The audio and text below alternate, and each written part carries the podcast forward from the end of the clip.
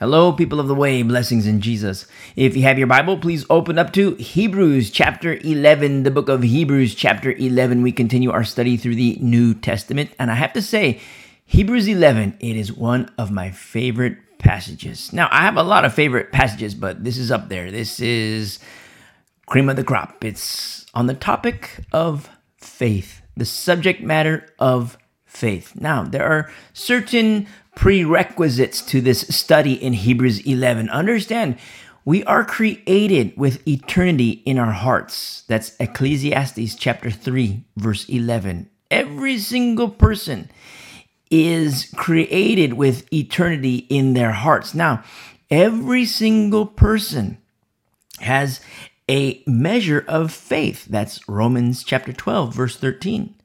And understand that faith can grow. That's Second Thessalonians chapter 1 verse 3. And so what's so powerful is how the Lord his creation, his handiwork in making creation created the means by which not only can our faith blossom, but there is a reward for faith. Now, in the Old Testament, remember, there wasn't a mixing in of faith. That's from Hebrews chapter 4, verse 12. We just studied that several weeks ago. But knowing this, we also see something interesting because I mean here in Hebrews 11, I mean not to fast forward and get ahead of ourselves here, but in Hebrews 11 verse 4, by faith Abel. This is pre-law. This is before the law of Moses. In verse 5, by faith Enoch, again pre-law. In verse 7, by faith Noah. In verse 8, Abraham. Verse 11, Sarah. Verse 20, Isaac. Verse 21, Jacob. Verse 22, Joseph. And verse 23, Moses. Now there is the entry of the law, but remember in verse 31, by faith, Rahab. So there's more, and these are things that we're going to look at today. There's more, but we see something very interesting here how people in the Old Testament who have faith. Remember, verse 5 says there wasn't a mixture of faith. I mean, you know, not being in mi- mixed in with faith in Hebrews 4. We just studied that several weeks ago. But here in Hebrews 11, we do see that not the majority, but there are some people, a remnant, that do have the mixture of faith. And when we study the Old Testament, something interesting is revealed about this very concept. On the majority, no mixture of faith.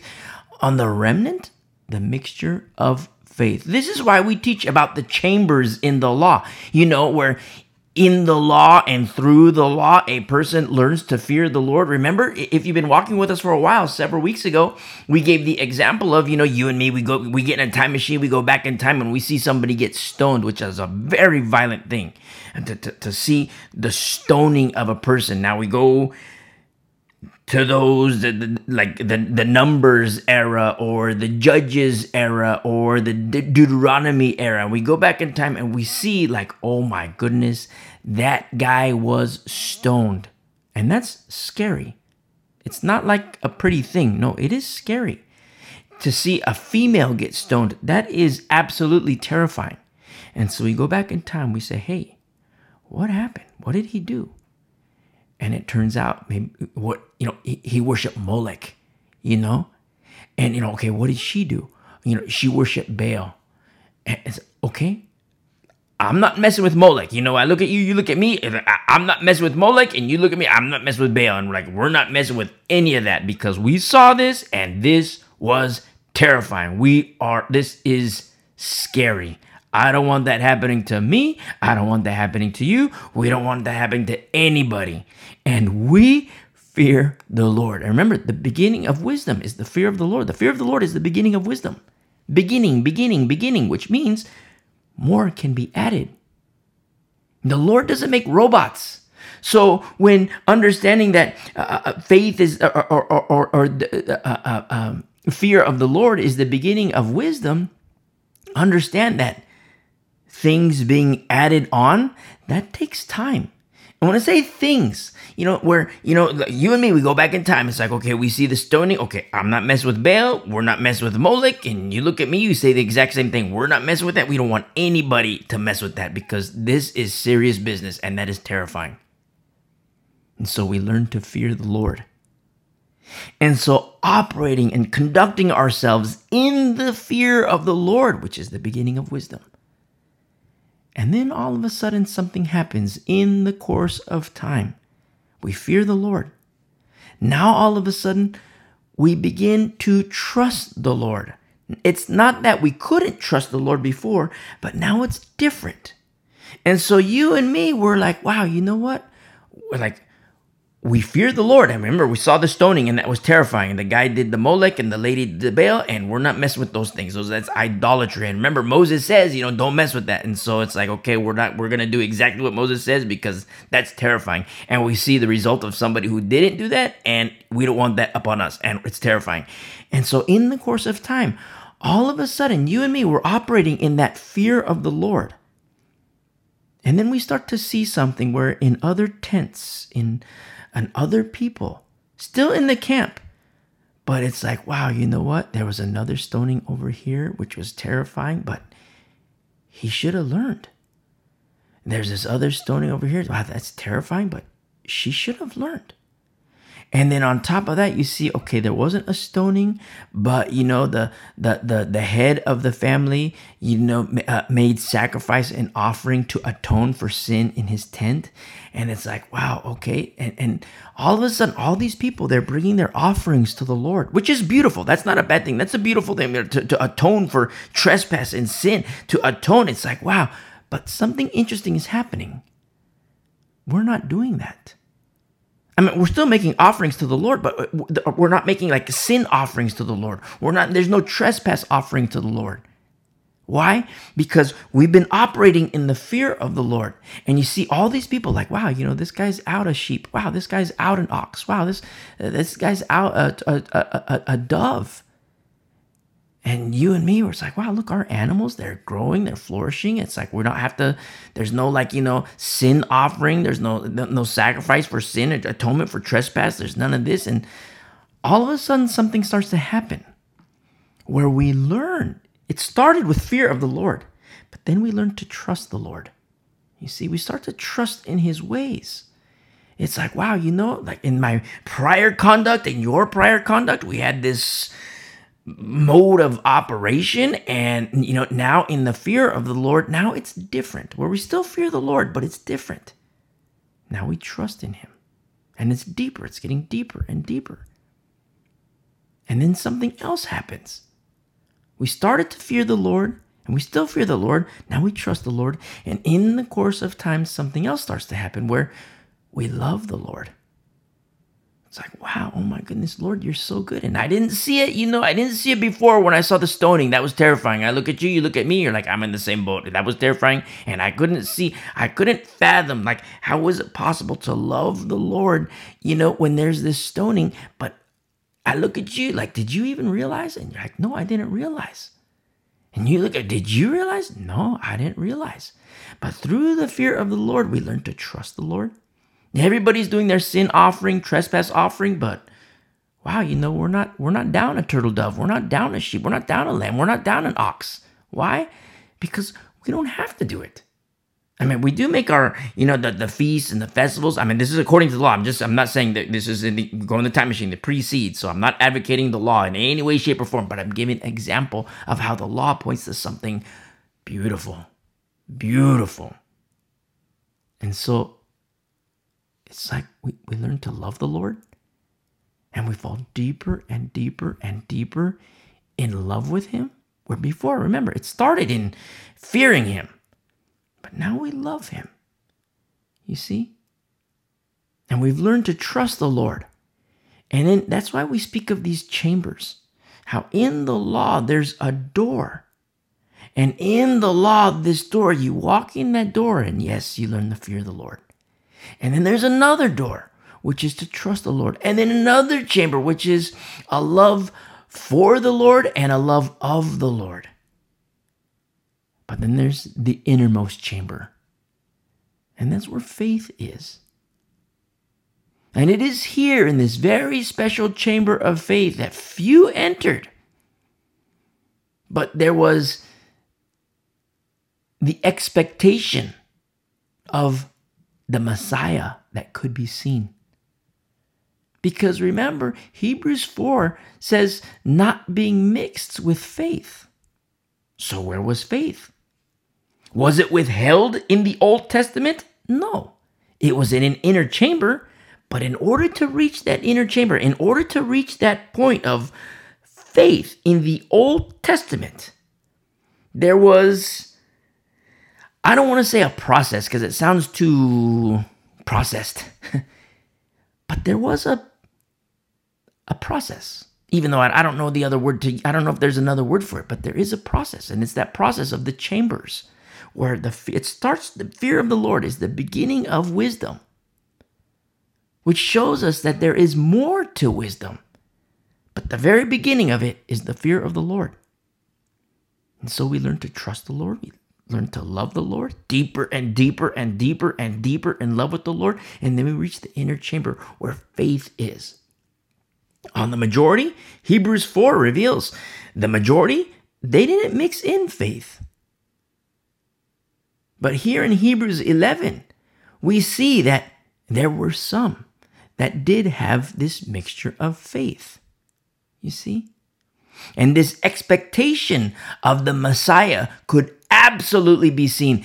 Jesus speaks of this in Matthew in chapter 13, verse 16. And he says, But blessed are your eyes. He's speaking to the disciples and he says, Blessed are your eyes. This is Matthew 13, verse 16. Blessed are your eyes, for they see, and your ears, for they hear.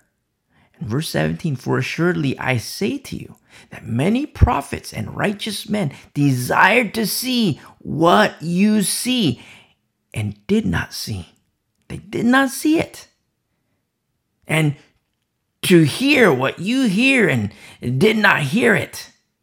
You see, they desired to see and they did not see. They desired to hear, but they did not hear. You see, because this inner chamber, it gave the expectation of the Messiah, but the seed still had not come. And it's Hebrews 11 that tells us about some of these beautiful souls precede and accounted unto righteousness, pre law and accounted unto righteousness. And don't forget the jumper cables either. Remember, we just studied that in Judges 4. Don't forget the jumper cables. How faith of one can help the faith of another. You see, and faith of some can help the group, help the uh, uh, the faith of a group. You see, and it's so beautiful how faith can grow, and faith does grow. But there's a very specific formula, very specific. It's very easy, but very specific. It's not hard. Remember the Lord Jesus Christ Himself, our Lord, our Savior, our Master, our everything, Son of the Most High. He's the one who says, My yoke is easy and my burden is light. He doesn't make it hard, and it isn't hard in any way, shape, or form. It's people that makes it hard. But it's easy. It's very specific, but it's easy. Because his yoke is easy and his burden is light. And so we see here, let's start our study in Hebrews 11, verse 1. Now, faith. Faith is the substance of things hoped for. Uh, you know, this is so beautiful because sometimes, you know, you talk to people and sometimes it's the non believers and the mockers, you know, oh, you know, faith is nothing, you know, pie in the sky. You Christians, you do the fairy tales, you worship a God of fairy tales and all this stuff. It's like, well, hold on a second. Understand, understand when the dead speak, you must know who is speaking. I'll say that again. When the dead speak, know, know in your heart of hearts, know who is speaking. And I don't say this in, a, in a, an abrasive manner, but understand we're not called to be stupid. We're called to be loving, we're called to be gracious, we're called to be merciful, we're called to be forgiving. But we're never called to be stupid. And a lot of Christians get into trouble in not discerning the dead from the living, because the dead, you know, oh, prayers don't work, prayers don't work, you know, and people say it all the time, oh, I'm so sick of thoughts and prayers. We don't want the prayer. prayers don't work. Now, understand, for them, they don't work because of formula. Remember, the Bible says, if I regard iniquity in my heart, the Lord won't hear. For a husband, you deal treacherously with the wife of your youth. The Lord says, "Hey, I'm I'm not I'm I'm turning away." That's what the Lord says. And I love how the Bible says the wife of your youth. You know why? Because first year of marriage, the first first month of marriage, every single husband is like, oh, you know, yes, you lovey dovey, this and that, and everything's fine and dandy. But after 40 years of marriage, 50 years of marriage, you see, it changes. And at the same time, the Lord says, the wife of your youth. You see? Praise be to the Lord. And the Lord says, You want to be treacherous with the wife of your youth? You know, she's, you know, 80 years old. She doesn't look like when she was when she was 20. But you want to deal treacherously with 80 year old your 80 year old wife, but you know, she's the wife of your youth. You want to deal treacherously treacherously with her? Okay. You made your choice. Now I'm telling you what I'm going to do. I'm not going to I'm going to turn away. You can cry all you want. I'm paraphrasing, but that's what the Bible says. I love that. See, the Lord doesn't make robots. He doesn't make robots. You and me, we have a choice to make. And so many times people say, oh, prayers don't work, prayers don't work. Well, why is that? Why is that? And here in Hebrews 11 in verse 1 says, Now faith is the substance, the substance. Faith as a substance? And in the Greek, it translates as it's foundational. Literally as a foundation to stand upon. Now, I'm not a construction worker, but you know, I've been to a construction site before, and the foundation, that's concrete. You see? That's concrete. And the Bible says that faith is the substance, or the it translates in the Greek as the literal foundation to stand upon. It is foundational. And the Bible says that faith is a substance of things hoped for. You see, mankind hopes for a lot of things. I mean, the good, the bad, and the ugly. But for the soul who is on the right frequency, and you know, right frequency with the Lord and right with God according to how He instructs to be right with him, not in, not in accordance to what a guy might think or a lady might think, but in accordance with what his word says. This, when this special people, the things that they hope for, they hope for beautiful things, holy things, because they're on the right frequency, you know, and, and, you know, to hear the Lord, they have intimacy with Him, the promises are effectuated, and other passages of Scripture come to life. The effectuation of God's promises.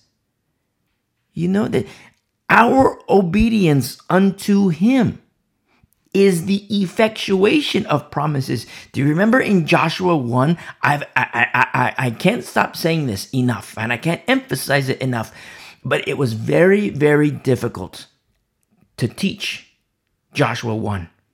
And the reason why is because I want every single one of us to lean on God's promises. Not just lean, but stand on God's promises. I want that. I desire that for all of us. But there are effectuators. Amen. For the Lord to say, Be strong and courageous, for I am with you. He said that to Joshua. You see, he didn't say that to Korah. You see, Joshua made his choice, Korah made his choice. You don't see the effectuation of promises in Korah, the good promises. But you see the effectuation of judgment upon Korah. Where is Korah now? Dead. Where are those who followed him? Dead. Why? Wrong formula. And when we understand this effectuation of promises, And it's not works based. People say, well, that, that means you're trying to work for salvation. Listen, we're talking about the effectuation of promises. It's not works based in the sense of, you know, I got to have 10 converts today or else I'm going to burn in hell. No, we don't work for salvation.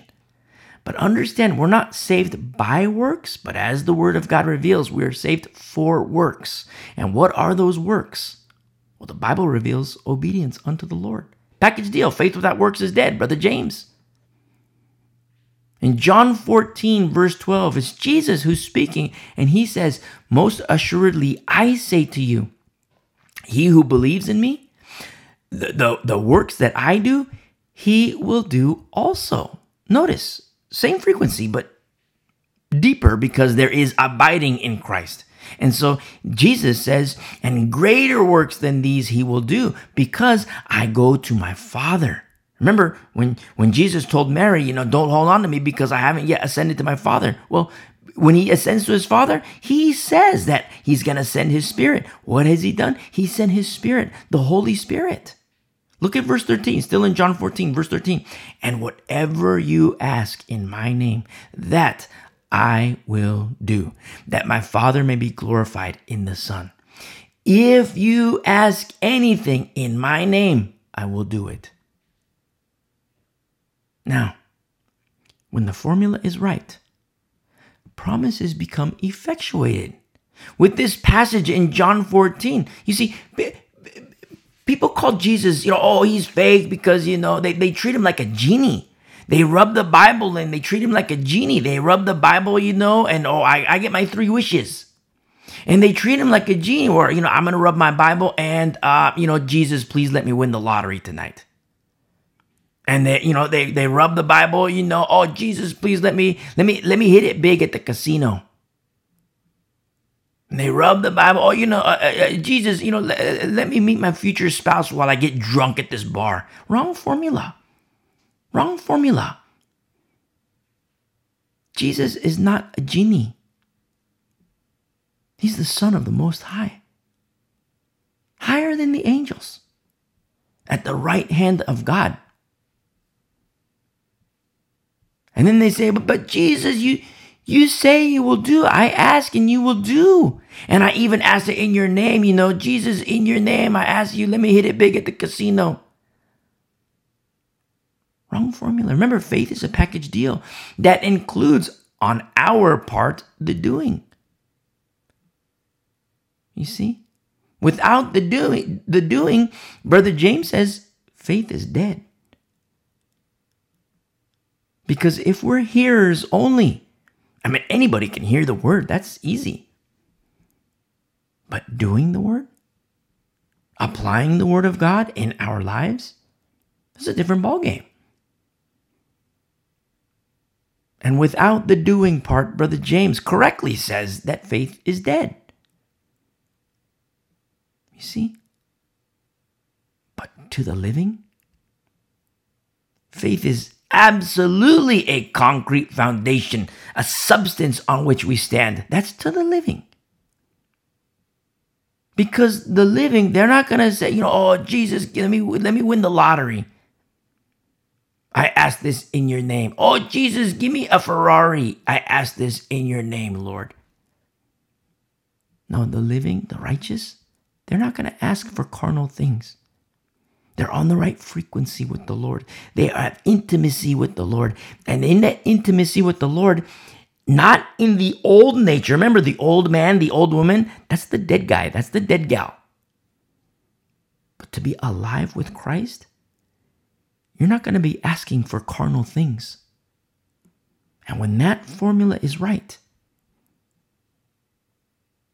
and Jesus says, Whatever you ask in my name, I'll do it anything in my name, I will do it. He says it twice in verse 13 and 14 of John 14.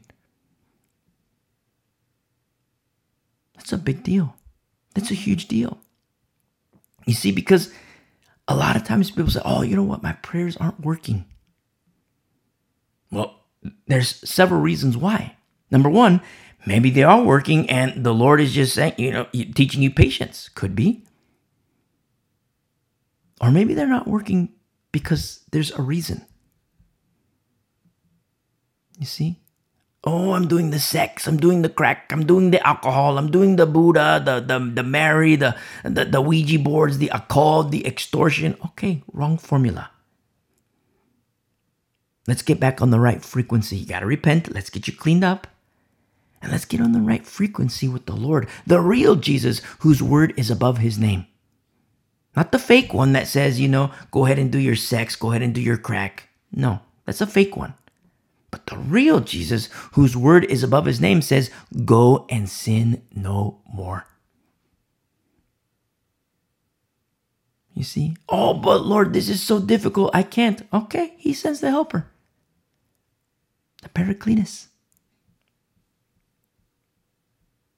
And faith in verse 1 is the substance of things hoped for, the evidence of things not seen. See, it's unseen. Faith is unseen to the carnal eye, but the living do not walk by sight. The living walk by faith. With eyes to see and ears to hear, the living know that faith is a concrete substance that has proof and evidence. You see, there is a type of beautiful stubbornness. I mean, we see stubbornness in the Bible, and it's like usually it's attributed as a bad thing. But there is a beautiful stubbornness. And, you know, when the beautiful stubbornness is when everybody bows down to an idol, when everybody bows down to a golden calf. Who doesn't? When everybody bows down to Baal, who doesn't? When everybody bows down to Molech, who doesn't? To Ashtoreth, who doesn't? When everybody bows down to the Asherah, who doesn't? When everybody bows down to the statue erected in the era of Nebuchadnezzar, who doesn't? When everybody bows down to whatever idol, who doesn't? And that's the beautiful stubbornness that we refer to. This is in speaking of this concrete substance called faith, verse 2 says, For by it the elders obtained a good testimony, you see, or a good witness, a good testimony. Now, remember the elders under Joshua? With Joshua and the elders, Israel was in good hands. You see, leadership matters.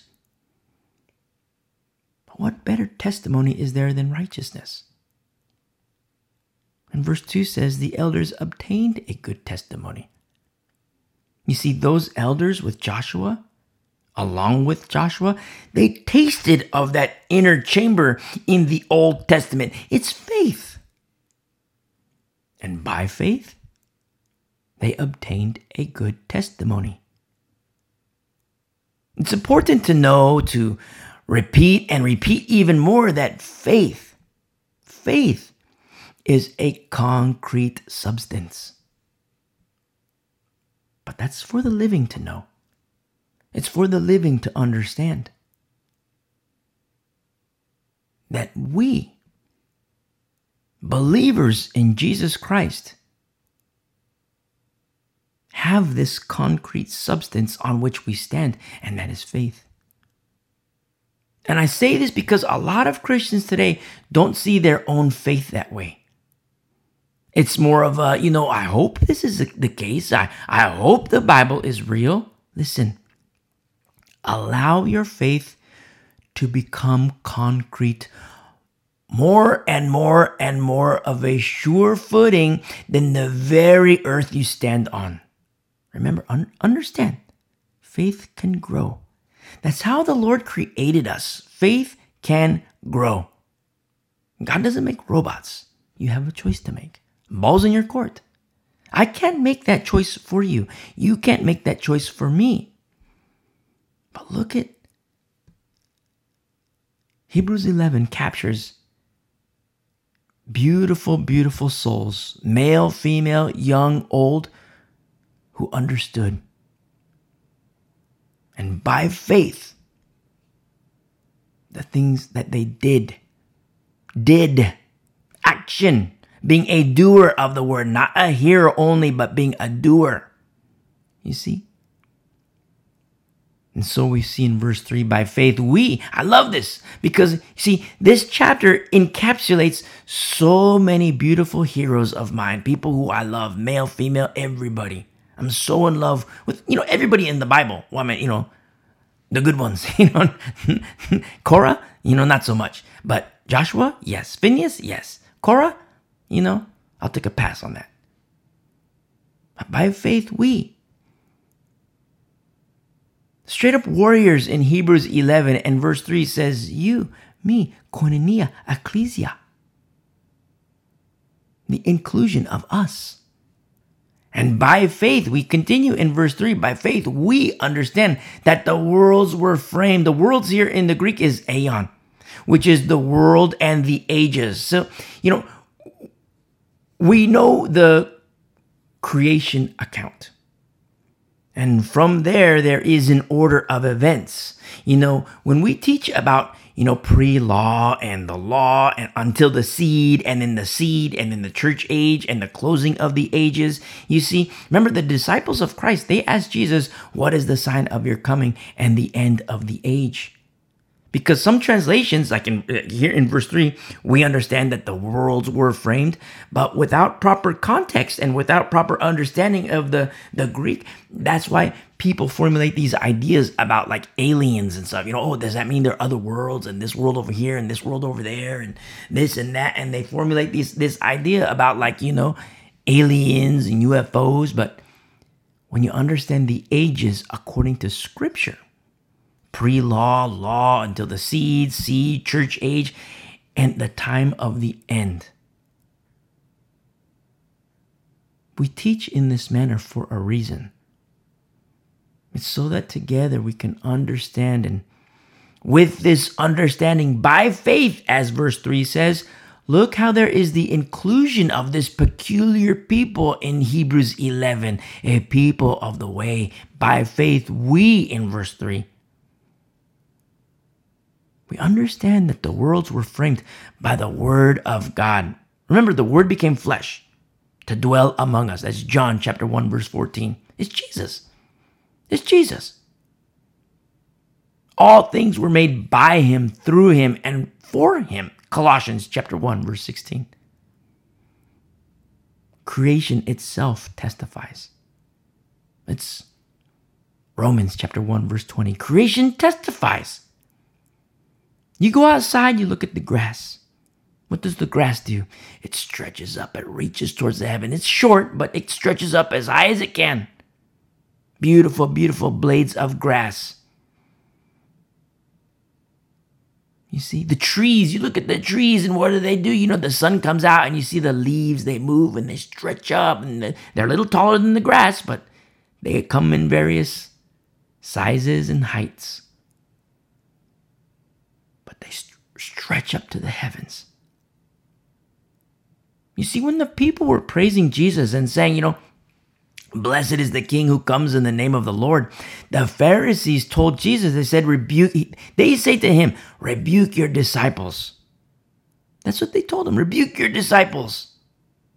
The Pharisees, they were blind and deaf, presuming to give counsel to the man, speaking of Jesus, and they had no idea who he was. And Jesus responded to them. He says, You know, if they keep silent, the stones will cry out. The stones will cry out. I remember one time I was watching like a science show. And I'm watching a, watching a science show, and it was very interesting because they were talking about like uh, uh like uh, light waves and sound waves. And there was a scientist guy, and he had this machine that he developed or this scientific experiment experiment using this machine he developed. And he was turning light into sound. And he was explaining it. And they're outdoors. He picks up a rock. A rock. And he like like in, in a in a dark environment you know, he has this rock in a dark environment and he has this machine that he created. And in this dark environment, I mean, they were outdoors, but he had this, like this, like a box, you know, and there was this dark environment where the machine, that there was like no distinct sound. But then as soon as that box was lifted and then there was light, the way the rays of the sun hit the stone and you know through the the rays and everything it bounced off the rock and the machine that he developed could interpret those rays as audio. And he played it and you could hear it. And I, and that's the first thing i thought about was when jesus says if they if these people keep silent the stones will cry out. And this scientist on the show he you could hear the audio of from the stones as light projected you know off the stone and interpret it into sound. You can and the very first thing i thought about was the words of our lord that the stones would cry out. You see the worlds were framed by the word of god as is revealed verse 3 by faith. We understand you know the people say well you know 2 billion trillion whatever years ago you know 500 million years ago or whatever they say nowadays. It keeps changing. 500 million years ago but we by faith we understand that the worlds were framed. The ages were framed. I mean you know, you you the, the scientists now they do their carbon dating. Carbon dating. Oh, this this rock is, you know, 5 billion years old. This but you ask a scientist, ask a scientist, ask him, you know, what happens if I were to take this branch and, you know, submerge it in the water for a month? How would that reflect on carbon dating? They said, no, we can't, we can't take that data. We can't take that data because the water just makes everything just out of whack. Okay? What about the flood? What about the flood? That throws their carbon dating just all out of whack. You cannot rely on carbon dating. Why? Because of the flood. The data doesn't reveal accurate. It's it's inaccurate because it was submerged. And the world, we understand that the worlds were framed by the Word of God. Meanwhile, the very Word of God that we understand the worlds were framed, it collects dust on people's shelves. It collects dust in people's hearts. You see? And all the while, our Lord is long suffering, not willing that any should perish. And we understand the worlds were framed by the Word of God so that the things which are seen were not made of things which are visible. You see, it's like the underbelly, underbelly of reality, which is the real reality. I mean, if you ever hear people say, you know, I believe in a higher power, or, you know, I believe in God, but not your God. I, I believe in God, but not the God of the Bible. Well, why not? You know, when you hear somebody ask you that question, oh, you know, or uh, they, they pose that statement to you, you know, oh, I believe in the God, uh, I believe in God, but not, you know, your God or the God of the Bible. Just ask them point blank, why not? Why not?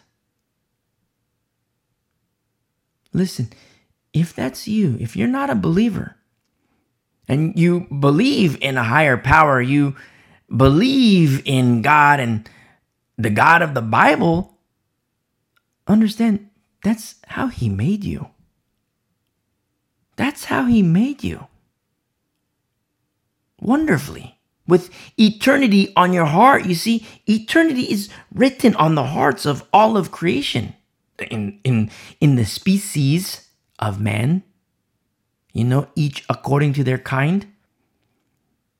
And in the species of man, eternity on the heart. You see, birds don't plan for retirement, deer don't plan for retirement. They don't plan things out.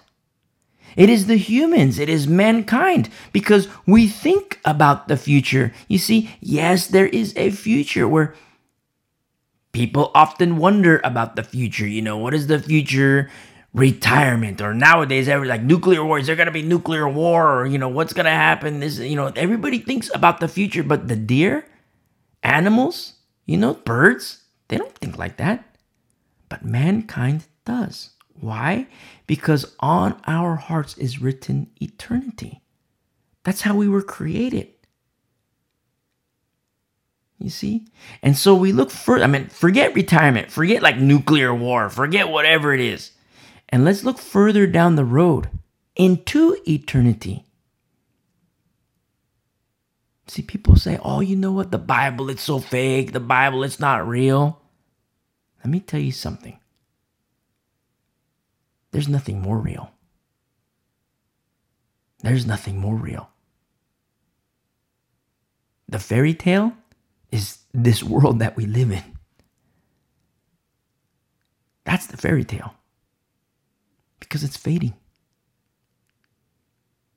There is a deeper reality or a real reality. You see, this eternity that God created and he put that in you. That's how you and me were made. It's like a magnet. And when you connect with God through the means that he made, based on his instructions, which is the word of God, and the word became flesh.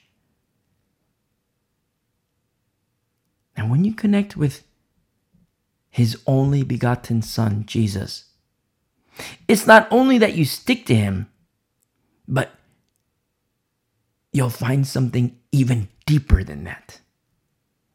Home. Home. And I tell you from experience. Other religions, the sex, the drugs, the alcohol, relationships, home. It's with Jesus. There is no other place. It's with Jesus. And that's what's so powerful. We're just in verse 3. It's so powerful. Satan knows this. Satan knows this, and he does not want anybody to understand. You see? The things that which are made were not made of things which are visible. Now, let's look at this concrete substance. This is this concrete substance. It's remember, more sure than the earth on which we stand. And this faith, in verse 4, by faith, Abel.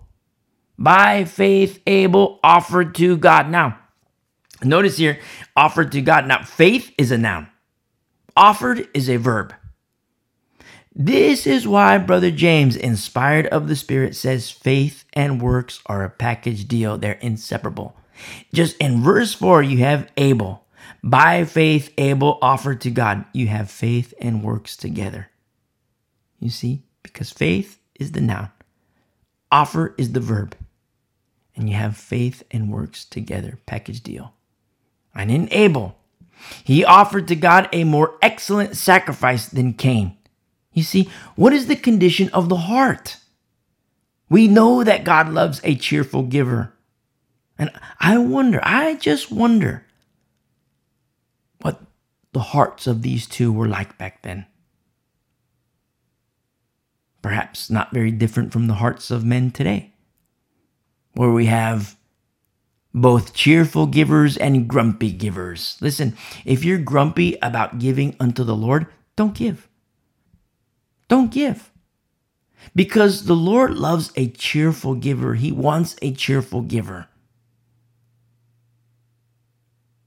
I mean, it's a cheerful. Now it it doesn't dollar amount matters nothing. Remember the two mites, the woman with the two mites. I mean, you picture that, and you know when you read the, the Gospels in chronological order, you know you see what happens is that you know the the synagogue or the the temple it's at you know at a little distance. They're kind of like across the street. Jesus with his disciples, and they're observing people giving tithes. you know, giving their, you know, monetarily. And they're observing it. And Jesus says to them, You see that woman over there? She was poor. You see that woman over there? Now, I don't know what she was dressed like, but it probably wasn't like, you know, Gucci. It was probably, you know, maybe like homemade stuff, you know, it probably wasn't, you know, Gucci or whatever. So, you know, she's you see that woman over there jesus says and the disciples they observe and they see they see people with their big money bags and they be okay this guy's dressed nicely this lady's dressed nicely and wow you know and big old money bags and look everything's you know the guy looks like wow surely this guy's sacrificing his his sacrifice is better. His offering is better. And jesus says no you see that lady over there? Not she wasn't wearing the gucci. You know and her two mites plink, plink. And Jesus says, She's given more. Because he sees the heart. And in her poverty, I mean, a hundred dollars to a rich guy, that's that's not any. I mean, that's like you know the equivalent of like you know a nickel, a, a, a five cents if that, you know, depending on how wealthy, you know, a hundred dollars is is nothing. A billionaire, a hundred dollars, nothing. But for a poor person, a hundred dollars, that can last a month. You see? And so you have this lady, plink, plink, her two mites. A more excellent sacrifice. She wasn't grumpy, cheerful willing. And Jesus points her out. And praise be to the Lord. You know, of that line, we only speak of her. We honor her. The other people, who are they? Who cares? This beautiful woman, this beautiful soul with the two mites, blink, blink. In God's economy, we think differently, we see differently because we don't walk by sight, we walk by faith. And going back to the Old Testament in verse 4, that yes, Abel offered to God a more excellent sacrifice than Cain, through which he obtained witness that he was righteous. You see, Abel was righteous, yes, but there was evidence of it through works, which is a package deal. You see? The Old Testament testifies of this very truth. This is before the law. This is before Moses. You see? And there's more. God testifying of his gift. So the offering of Abel and God knowing the heart of Abel and God as witness to the very offering of Abel. It's he sees the heart. He sees the heart. The two mites, he saw her heart. He knows her heart. Abel, he knows his heart. And God in verse 4 testifying of his gifts, and through it, he, being dead, still speaks. You see, Abel, he died many, many moons ago. But through the testifying of God, who lives. Abel dies, God lives. And God, through His Word, teaches us and speaks plainly. As is revealed here in verse 4, and through it, He being dead still speaks. Here we are, you know, thousands and thousands and thousands of years later, and here we are. Abel's dead, and yet it still speaks through the living God and through his word. Verse 5 By faith, Enoch was taken away so that he did not see death. Remember Genesis? If you've been walking with us for a while, you remember a little refresher course Genesis chapter 5, verse 24 Enoch walked with God. You see, when we think of the rapture, you know, people say, oh, it's so hard to believe, you know, why is it like this? Understand, there's nothing new under the sun. Look at Enoch. His faith was rewarded. And, you know, just as we see with Abel, there was a, like in verse 4, you know, by faith, Abel offered to God. We see the noun and we see the verb. God has a verb too. Because, you know, you have Enoch's faith, which is a noun. Enoch walked, which, you know, is a verb, but he walked with God. What's God's verb? He took Enoch. He took Enoch. Genesis chapter 5, verse 24 Enoch walked with God. And we see here in Hebrews 11, verse 5, by faith Enoch was taken away so that he did not see death. He was taken. And was not found because God had taken him. For before he was taken, before he was taken, I'll say it again, before he was taken, he had this testimony that he pleased God. You see, a sweet aroma unto the Lord. This was before he was taken. Just like in Joshua 1. You know, in Joshua 1, I want all of us to lean and stand on those promises of God. But you hit the rewind button in Joshua and you see he made his choice. He honored the Lord long ago, decades prior, when all Israel was defiled. Who wasn't? You see? And you see Enoch that he pleased God. And that was his testimony. His life was a sweet aroma unto the Lord. And yes, he was taken, but this testimony of his, before he was taken, he pleased the Lord. And notice in verse 6 but without faith, it is impossible to please him. For he who comes to God must believe that he is, and that he is a rewarder of those who diligently seek him. You see, God moves. God moves. His handiwork is clearly seen.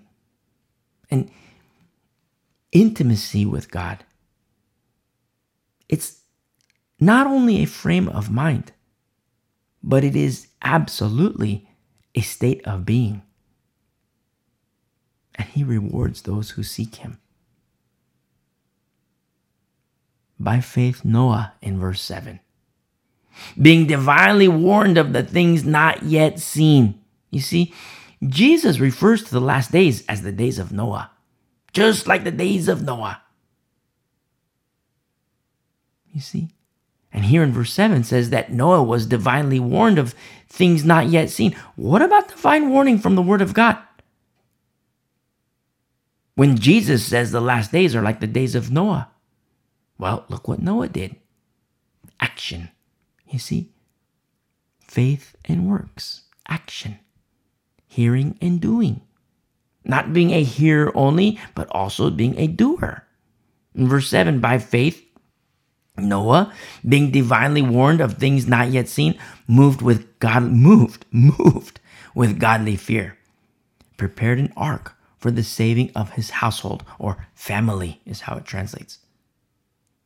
By which he condemned the world. You see, the actions of Noah, as instructed, the blueprints given to him, there was condemnation for those who refused to heed. He was a preacher of righteousness.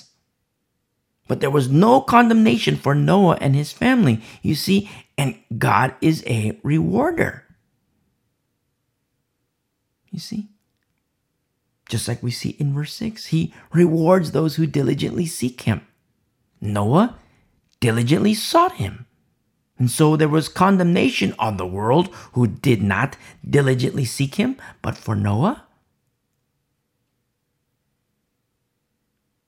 notice he condemned the world.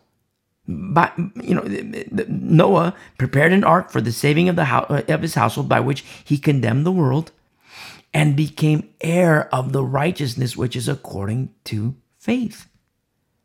Now, we look at this and be like, wait a second, there was condemnation on the world? Oh, that's so mean, that's so mean. But don't forget, anytime there is judgment, anytime there is wrath, precursory to that, there is a door of grace. There is a door of grace. There is a condemnation coming. But there is a door of grace. You see? this door isn't going to be open forever. It will be closed. Just as the, the, the, the door to the ark was closed. I mean, Noah, he didn't turn around and close the door. No, it was the Lord who closed the door. And in the same manner, this door of grace will be closed again by the Lord. You see? And God so loved the world that he gave his only begotten Son, that whoever believes in him shall not perish but have everlasting life. God sent his Son into the world not to condemn the world, but that the world through him might be saved. You see, ball's in your court. You have a choice to make. If you're listening, you're not a believer, hit pause, listen to the message. How to commit your life to Christ, and you do exactly that. You commit your life to Jesus Christ right here, right now. And then you come back and you listen. And we grow together, we journey together. Our faith can grow together. You see? And God is a rewarder of those who diligently seek Him, as is revealed in verse 6.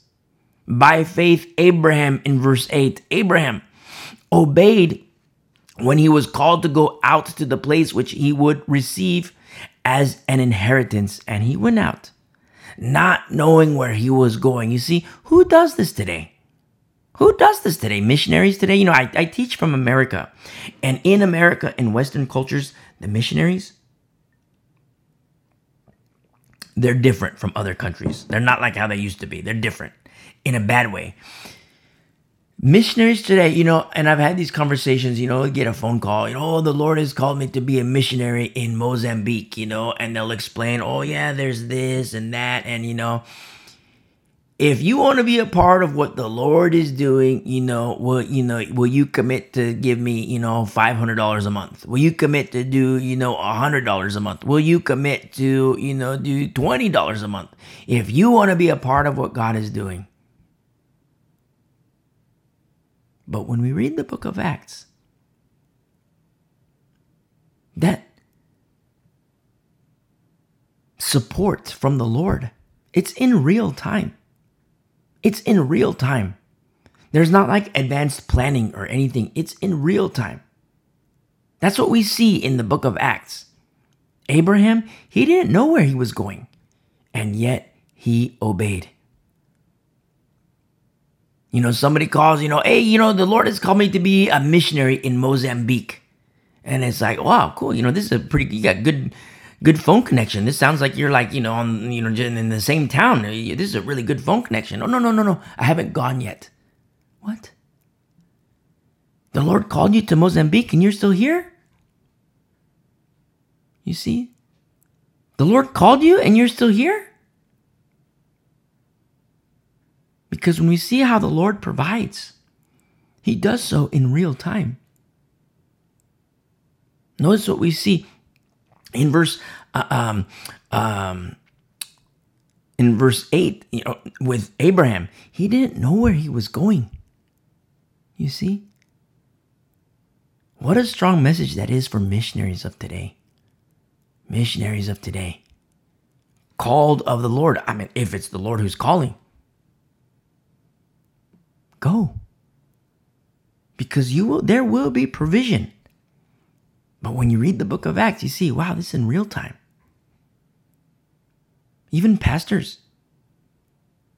Pastors, oh, you know what? My plan for the ministry is this and that. My five year plan for the ministry, my 10 year plan for the ministry is this and that. Listen, what about pastors who don't even have a five minute plan? Those are the pastors I like. They don't have a five minute plan. You know why? Because the Lord, it's in real time. The Lord guides, the Lord leads, it's in real time. You take a new pastor, and the old seasoned pastors, you know, the learned pastor, the establishment pastors, I'm doing my air quotes. Hey, young pastor, you know, welcome to the club, young pastor. Tell us what your five year plan for ministry is. And he says, I don't even have a five minute plan. I don't even have a five second plan. Do you know how foolish the new pastor is? Do you know how foolish the new pastor seems to be to the so called seasoned pastors? And they laugh him off. They laugh him away. Oh, where did you go to seminary? The young pastor says, I didn't go to seminary. They laugh even harder. You see? What they dismiss as foolish. Instead of testing, and I don't mean testing like, you know, like interrogation, I mean testing like, tell us more. You see, when the Lord becomes forgotten, we have examples in the Word of God of what the Lord does in raising up judges, male and female, in the book of Judges. We have examples of the Lord raising up a certain people for such a time as this in their day, but for us in our day for such a time as this. And when I say both male and female, understand there's this very specific formula and blueprint for pastoral leadership, which is male. Always covering is always male. Elders, elders and pastors always male. You see, it's not the, you know, a lot of women go off into crazy town. They become female pastors. No, that's unbiblical. And we, know, if you're listening for the first time, listen to our study on Wednesday and you'll understand more. Exhortation for women, my sisters in Christ. It's beautiful. From the Old Testament, the book of Judges. It's beautiful how the Lord takes these people, male, female, young, old, and how he uses them for his purpose. You see? You want to know the saddest thing about establishment pastors today? These so called shepherds are leading a flock when they have no intimacy with Jesus. And I'm talking about an intimate intimacy, a closeness that is more real than a closeness that can be found anywhere else. Like Abraham, like Hannah, like Samuel, and their intimacy with the Lord. Chloe, Phoebe, Paul, Timothy, Titus. so beautiful. It's glorious. But where are the eyes and the ears of today in these last days? Or it is prophesied. It is prophesied. Apostasy is, is prophesied to happen. And it's already happening. But it's going to get worse. And yet we have these examples of faith, which has the accompaniment of works. Why? Package deal. Abraham didn't know where he was going, and by faith, in verse 9, he dwelt in the land of promise as in a foreign country, dwelling in tents with Isaac and Jacob. So we, ju- we just studied this on Wednesday. It just so happens. It just so happens. Remember Deborah? You see? Remember Deborah? The prophetess judge? But then there was another Deborah, the wet nurse of Rebekah, who gave milk to Jacob. And in the very promised land that, you know, that we see in the, the very promised land that we see in Joshua and Judges, these are the lands that were previously tread by Abraham. And speaking of Isaac and Jacob in verse 9, dwelling in tents with Isaac and Jacob, the heirs with him of the same promise. You see, there's, there's a major push for interfaithism today, interreligious dialogue, ecumenical movement. The Abrahamic faiths, they say, attempting to unify and bring unity and peace. But the Bible? the promises of God, heirs of the promise. It goes from Abraham, Isaac, Jacob, whose name was changed to Israel. Remember the stump in Isaiah, the root of Jesse, the seed. And like Joseph, who has a Gentile bride, there's a very specific order order of events encapsulated in the truth of God's holy word, Genesis to Revelation. The Pope? The Pope, Roman Catholic Church, the Pope, he wants to bring world faiths together using Abraham? Listen, wrong formula. Somebody get that guy a Bible. Wrong formula. Because the heirs of promise extend to Isaac and Jacob, and that lineage goes on.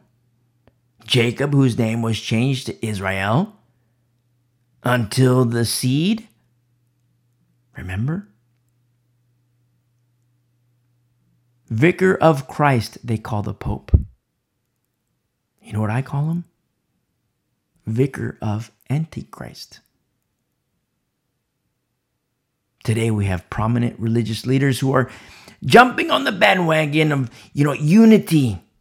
Unity, unity, unity.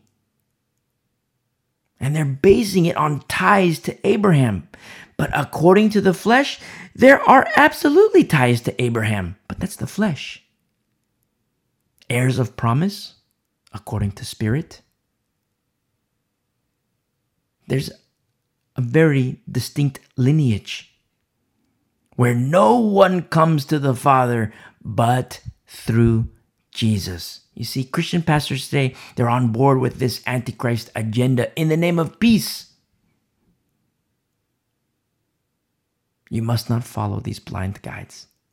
They're being revealed more and more as we as we get on with each day more and more are being revealed where a pastor comes out and says, "Oh yeah, I'm on board with this agenda. Oh yeah, you know, I'm you know uh, uh, uh, uh, forming this coalition together with this initiative in the name of peace, and it's happening." Some major Pentecostal churches are aligning themselves with the Roman Catholic Church, and it's all in the name of peace. It's happening. You see? They call themselves pastors. But there's a very specific formula. Everything has to align. It has to align with the Word of God and the blueprints that He instructs.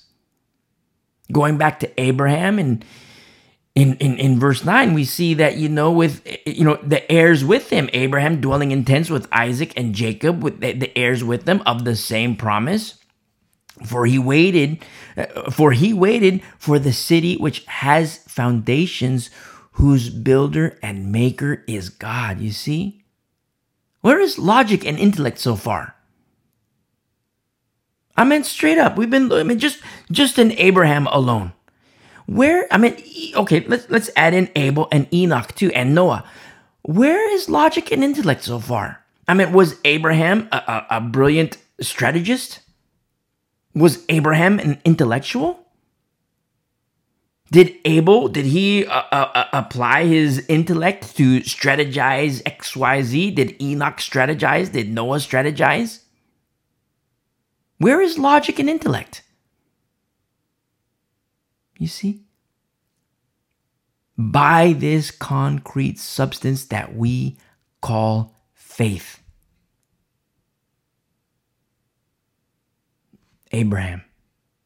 He waited for the city which has foundations in verse 10, whose builder and maker is God. By faith, Sarah, Sarah herself also received strength to conceive seed, and she bore a child when she was past the age, because she judged him faithful who had promised. She judged him to be faithful. She, how it translates is, she deemed and considered him as faithful and trustworthy who had made the promise. You see? I mean, we read verse 11, and yes, it's beautiful. But when we read the account in the Old Testament, we also see that it's kind of a bumpy ride. I mean, the first instinct of Sarah was to laugh. Remember the three laughs? Where the Lord gave the promise and Abraham laughed. Sarah caught wind of it, she laughed and now they have their child. God laughs. That's what the name means. Three laughs. Abraham laughed, Sarah laughed, then God laughed. Don't forget, Abraham, he's an old guy. Sarah was an old lady. They have no kids. And I love it so much because the impossible was possible. I meant what's impossible for God? He's an old guy. How can he have kids? She's an old lady. How can she have kids? What happens? They have kids. They have a son. And that lineage, it's put in motion. Heirs of Abraham. You think, wait a second, but she laughed. But she laughed. Does that mean that she doubted? Abraham laughed too. Does that mean that he doubted? And yes, you see this laughter. But even within Sarah, even within Abraham, you see in them themselves, their faith had grown. I mean, it's the same with you and me, where faith can grow. It's the same for, it can be the same for every single person on the planet. Why? Because every single person was created with eternity and a measure of faith. You see? I mean, just like we said earlier, the birds, they're not thinking about retirement. The deer, they don't think about retirement. They don't think about the future. They don't think about five years, 10 years, 20 years down the road. It's humans that do that. I mean, you ask a kid, what do you want to be when you grow up? And a kid will give you an answer. Well, I want to do this. I want to do that. I want to do this. I want to do that because they're looking forward. They're, they're forward looking. But what happens when we look beyond a point in the earthly realm and we look at the heavenly realm? You see? Satan knows this. Satan knows this. Everybody is created with eternity and a measure of faith. Everybody. But remember Luke 8? In Luke 8, verse 12, the devil comes and takes away the word out of their hearts, lest they should believe and be saved. You see? I mean, just as we speak of arrested development and the dangers of not maturing in Christ, there is an earlier arrested development where growth is stunted, and both are of the devil. Somebody hears the word of God, the devil comes and takes the seed out of their heart because he doesn't want anybody to believe and be saved because he wants to take those people to hell. He wants to take God's creation to hell. He knows he's going to go there. He just wants to take God's creation with him. It's a battle for souls. And the weapons of our warfare are not carnal, they are 100% entirely spiritual. And we fight not according to the flesh, it's according to the spirit. The rules of engagement. Remember, if you've been walking with us for a while, it's the difference of Fallujah and Haiti. Different rules of engagement, different theater of operations. Old Testament has one, New Testament has another. Same commander. You see? And so we see that Sarah in, in verse 11, by faith, that she received strength to conceive, and she was an old lady, you see? And she judged him as faithful who had promised. In verse 12, therefore, from one man, speak, this is speaking of old man Abraham, and him as good as dead. You know, this, you know, I love this so much. I love this so much because remember, they're old.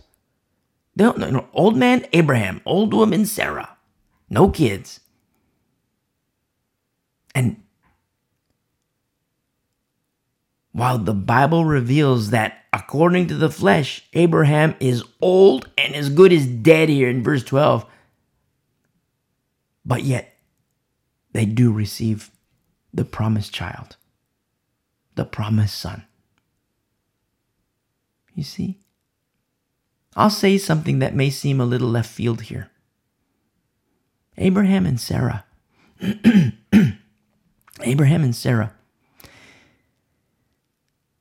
They took a little stumble. Because when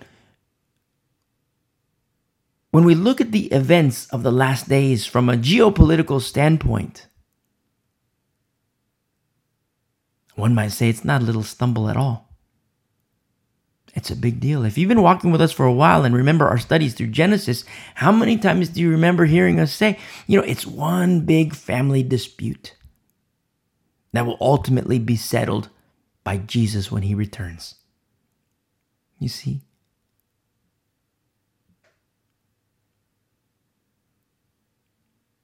the Antichrist and those with the Antichrist spirit. They will attempt to settle things. They will attempt in this ecumenical movement, in this interfaithism, in this bringing the Abrahamic faiths together. But it's carnal. It is incapable there is only one who can address the heart, only one.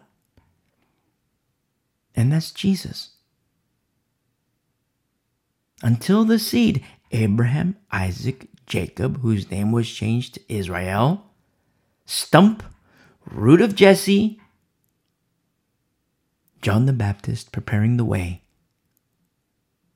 and then boom, behold the Lamb of God who takes away the sin of the world. What the Lord has done. You see? What the Lord has done. And so we see here that, yes, Abraham, he's an old man. He's so old, as good as dead, he says in verse 12. And in that state, it's like, wow, it's impossible. You know, how could this old guy have a kid? How can this old lady have a kid? And, but from one man, and him as good as dead, were born as many as the stars of the sky in multitude, innumerable as the sand which is by the seashore. You see? You say, wait a minute. Wait a minute. It was Sarah who birthed. And the lineage always comes from the female. Yet the Bible says, from one man were born the multitude. Don't forget the loins. Don't forget the loins. Remember our Hebrews 7 study? Don't forget the loins. And we continue here in verse 13. that these all died in faith. You see? These aren't short term believers. I love it. These are not short term believers. You see, their faith grew and they remained steadfast. Remember, this is not the majority. The majority, they have not applied the mixture of faith. That's from Hebrews 4. They did not have the mixture of faith. But these people in Hebrews 11, they did. They had the mixture of faith. And so we see in verse 13, these all died in faith, not having received the promise you see, these mockers of the last days, what a cruel God, they would say. What a cruel God. To promise and not give, that's so cruel. And here is revealed in verse 3 that they died in the faith, not having received the promises. Now, we'll paint it this way Have you ever seen a child at her birthday? a young child at her birthday where there's a gathering and there's food and there's cake and the friends are there and there's wrapped presents. But there's an order to events. The child can see the presents and she's very, very excited. But she cannot open them yet. You see? She cannot open it. We got to do the games with the little kids, and then, you know, we got to eat, and then there's more games, and then the whole time she cannot wait to open the presents. She's so excited. But then we got to do the cake and we got to eat the cake. And even still, the presents have not been opened and she's overflowing with excitement. Now, to the mocker, is this cruel? Is this cruel treatment upon the child? No, not at all. You see, there are promises but these promises also come with an order of events. And in verse 13, we see that these beautiful souls, they died in faith, not having received the promises, but having seen them afar off, were assured of them, embraced them, and confessed that they were strangers and pilgrims on the earth. Now, we haven't even got to Moses. We're not even in Moses yet. But living on earth, these beautiful souls see the promises way in the distance. You see, seeing this cannot be done with carnal eyes. They had eyes to see and ears to hear and understand that these promises, just like the excitement of a young child who cannot wait to open her gifts, these promises had an order of events, past tense, and have an order of events, future tense. These are things that we'll look at more in our study today. Notice that standing on this concrete substance called faith, they, as verse 13 reveals, they received the promises. They were assured of them. They embraced them and they confessed. Now, in the Greek, confess is a verb. Homologeo in the Greek. Homu and logos, two words. Homu and the combination of two words, homu and logos. You know what that is? Together with the word. I love that. As a verb. To be in full agreement, to align with, and to covenant with. As a verb, to covenant with. You see, and in covenant. Not leaning on promises, straight up standing firm on promises by and through this concrete substance that we call faith. Knowing, knowing, knowing, knowing that this earth is not my home. You see, we haven't even got to Moses yet. We haven't even got to Moses yet. You see, verse 13 yes, they died in the faith, and yes, they did not receive the promises but they were assured of them. They, they, having seen them afar off, they were way in the future, way off into the distance of the future. They could see it that from that inner chamber of faith. Well, we haven't even got to Moses yet, but still there was faith. And we're assured of them. These promises, they embraced them and confessed them that they were strangers and pilgrims on the earth. You see, I have something to say for my Jewish friends. I, I, I love you. But to my Jewish friends, understand that Abraham, Sarah, and Isaac, Isaac, who drank milk from Deborah, geographically, they were in the promised land. I mean, Bethel, geographically, they were in the promised land while confessing we're just passing by. While confessing, we're just strangers and pilgrims here. You see? So if the promised land that we read in Torah and see in Joshua is not the promised land according to not the flesh, where do we go? Where do we go? You see, the patriarch himself, Father Abraham, has testified and does testify. And that's what we see here in verse 13. They didn't receive the promises, but having seen them afar off, were assured of them, embraced them, and confessed that they were strangers and pilgrims on the earth. In verse 14, for those who say such things declare plainly that they seek a homeland, and truly if they had called to mind that country from which they had come out, they would have opportunity to return. You see?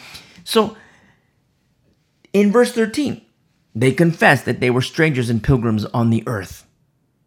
But if they're geographically in the promised land and recognize that we're, you know, we're just strangers and pilgrims, well, if they were speaking carnally or thinking carnally, they would say, okay, let's just go back. But no. No. They're geographically in the promised land and They acknowledged, yes, that they are strangers and pilgrims. They could have gone back, yes. But they didn't draw back and still acknowledge themselves as strangers and pilgrims on this earth. How is this explained? Well, let's continue in verse 16, verse 16.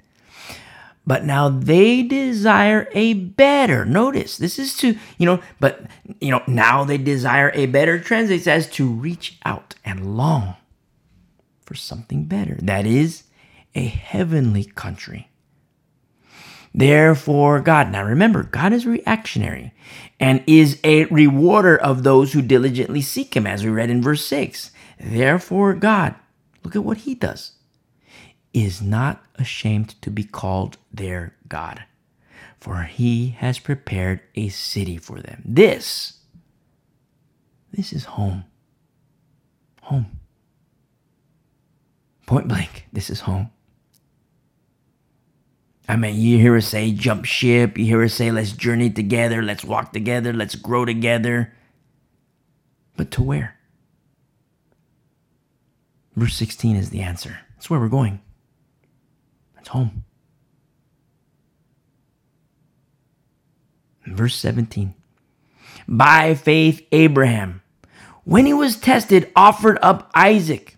And he who had received the promises offered up his only begotten son. Now, the, Abraham offering Isaac, understand this as instructed by the Lord. This isn't just some idea that he got. No, this is as instructed by the Lord and also stopped by the Lord.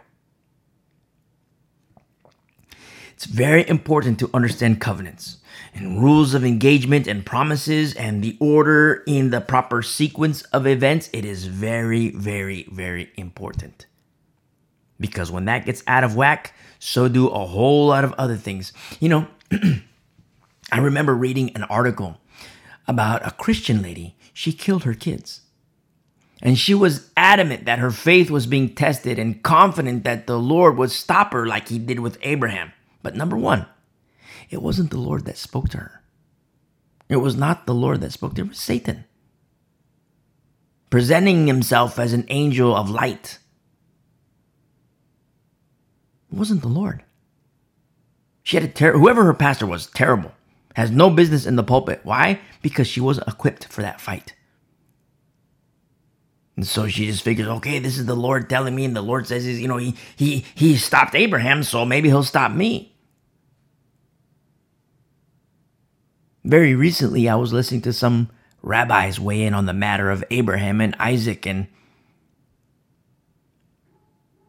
I cried. I wept. They would reference Talmudic understandings and various rabbis throughout the ages and still unable to come to the right conclusion of the biblical text, the ancient text, and Torah. By faith, by faith, Abraham said to Isaac, God will provide for himself the lamb. This is found in Genesis 22 in Torah. Now, in sacrificing Isaac, the Lord stopped Abraham. The Lord stopped Abraham. And there was an animal caught in the thicket which they did sacrifice. But this is not fulfillment of what Abraham, by faith, was referring to. Because the animal in the thicket was a ram, not a lamb. Through this singular account found in Genesis 22 in Torah, Father Abraham reveals something spectacular that God will provide for himself a lamb. God will provide for himself a lamb. Now, remember, the whole purpose of functionality in tabernacle, temple, and church, understanding the ages, covenants, and orders, sequence of events, the ages, It's for people to be right with God. Abodah, abodah, mishkan. Remember our state to Leviticus? For people to be right with God. There was blood atonement because remember, life is in the blood. In the old covenant, there's one way. In the new covenant, there is a more perfect way. Not of the blood of rams and bulls. And Father Abraham says, God will provide for himself the lamb. And this poses several questions. If God will provide for himself the lamb, does God need to be right with God? And if God needs a lamb, has God sinned? And being for himself and God providing, are there two gods? The only way this statement of Father Abraham fits in the entirety of Holy Scripture is encaps- encapsulated in one little verse with a big promise, and is found in the book of John, chapter 3, verse 16. For God so loved the world that he gave his only begotten Son that whoever believes in him should not perish but have everlasting life. You see? There are not two gods. It's Jesus who says, I and my Father are one. You see? Does God need a lamb? Yes. For himself? No. What for? Because he so loves the world. Does God need to be right with God? No. God doesn't sin, we do. It's you and me who needs to be right with the Lord. And I'll echo, echo the words of Father Abraham in a different way. God has provided the lamb. Moses wrote about this lamb in Torah. Moses, he wrote about Jesus. You see? It's the only way. It's the only way this statement of Abraham fits. It's in Jesus. Because the very statement, remember, the ram in the thicket, it wasn't a lamb. And the only way it fits is in Jesus. And I say this to my Jewish friends whom I love. And we see in verse 17 that he who had received the promises offered up his only begotten son, of whom it was said, In Isaac your seed shall be called, concluding in verse 19 that God was able to raise him up even from the dead. Now, notice, according to promise, Abraham has Isaac, but the Lord told him. So there's Isaac, but the Lord told him there would be born an innumerable amount, and innumerable as the sand, as the sand. Now, according to the flesh, there's a disconnect. And I love it. Because that's according to the flesh. You see? He he has Isaac. It's I mean Picture that for a moment. When the Lord says, you know, your your heirs are going to be like the stars you see in the sky. So he Abraham looks up at the sky, sees the stars. He looks at the earth and sees Isaac, you know. He doesn't see like one, two, three, four, five, six, you know, a million, two million, three million. He doesn't see that. He looks up at the stars. Okay, there's not just one star. He looks at the earth, Isaac. It's like, wait a second, there's a disconnect. Because the promise of God says innumerable. And I love it so much. You know why? Because Abraham comes to a conclusion, and that is found here in verse 19, concluding that God was able to raise him up, even from the dead. You see? You don't see Abraham trying to manipulate anything. This is another lesson that he had to learn. And it's kind of like, you know, the the stumble of both Abraham and Sarah. You know, Abraham and Sarah on their way to a hundred percent. They went from, you know, 40% and maybe down to 30% through that stumble, which is a pretty big deal in the grand scheme of things because Jesus, he's going to settle it all. It's one big family dispute and he's going to settle it all. This is a lesson that they had to learn, both Abraham and Sarah. They didn't, you know, when Abraham, he remembers the promises of God that his descendants are going to be like the stars, and it's like, well, you know, there's, there's, there's Isaac. No stars. I mean, number wise. And so Abraham concludes. I love this in verse 19, concluding that God was able. Just pause right there. Concluding that God was able. I'll say that again. Concluding that God was able. And I say it like that for a reason.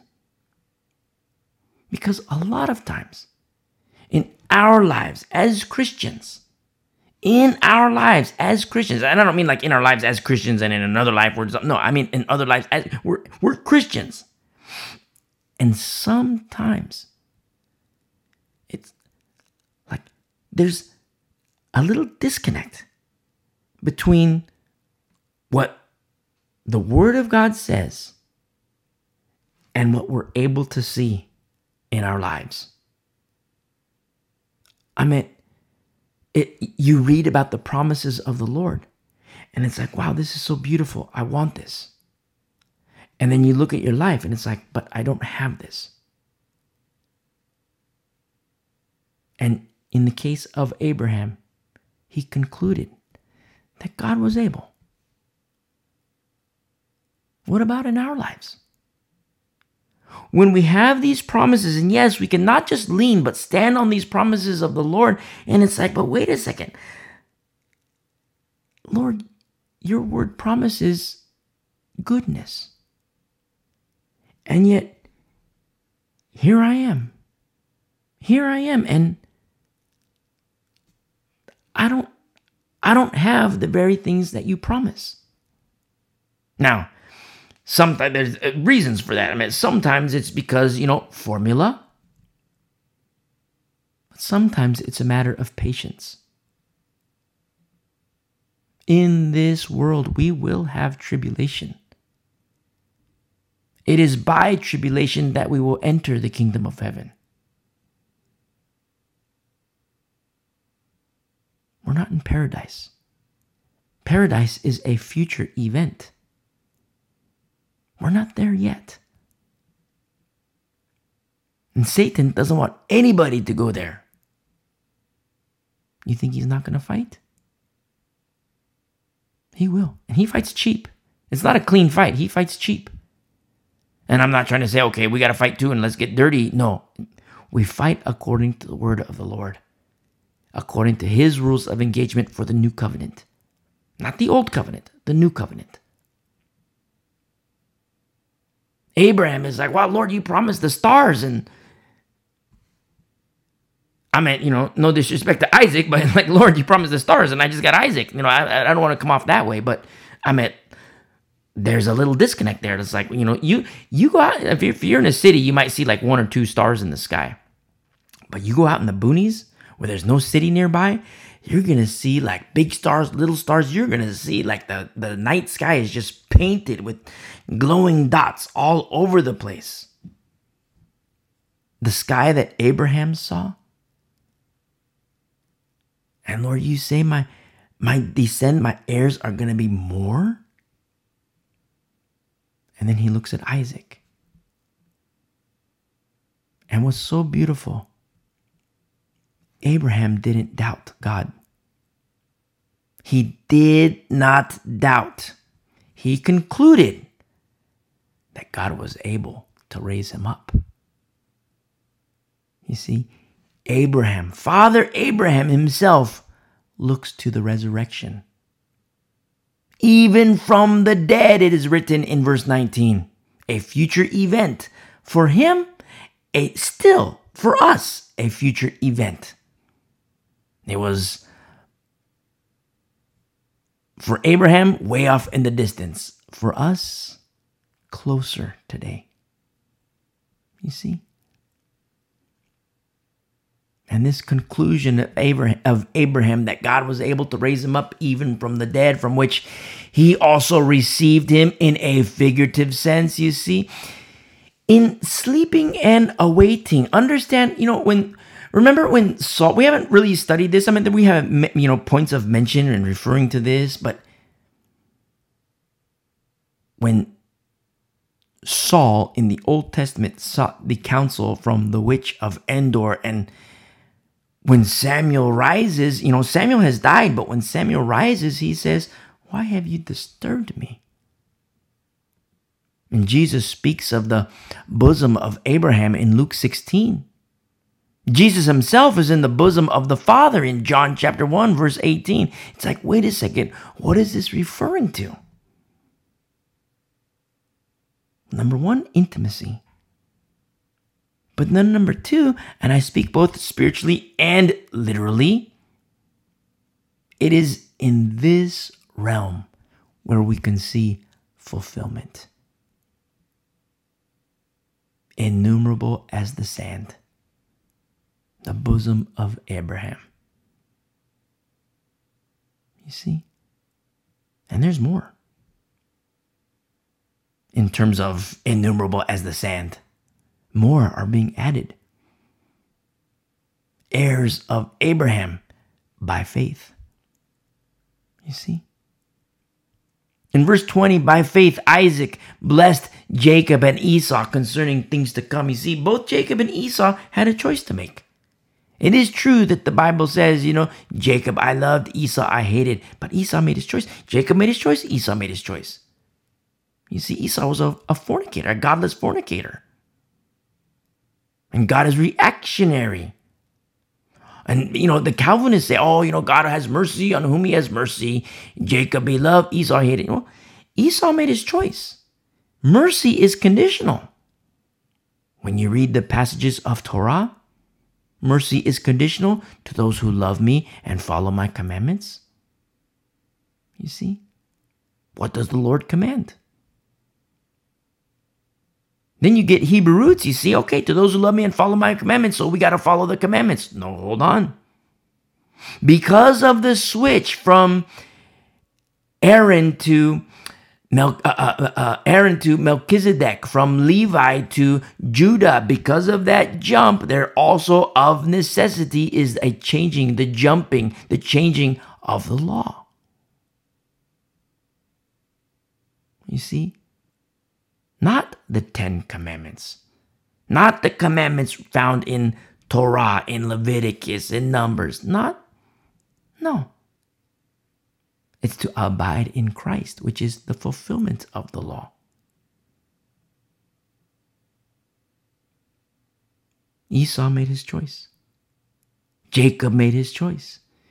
And the Lord responded accordingly. And so we see in verse 21 by faith, Jacob, when he was dying, blessed each of the sons of Joseph before his own kids. Notice, before his own kids, he blessed his grandkids, born of a Gentile woman. These are the sons of Joseph.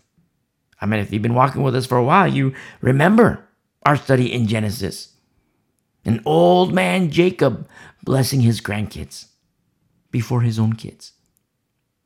You see, in the new covenant, there are blessings of God for those who worship Him in spirit and in truth. With the sons of Jacob, they were blind for a time until it was revealed who was at the right hand of Pharaoh.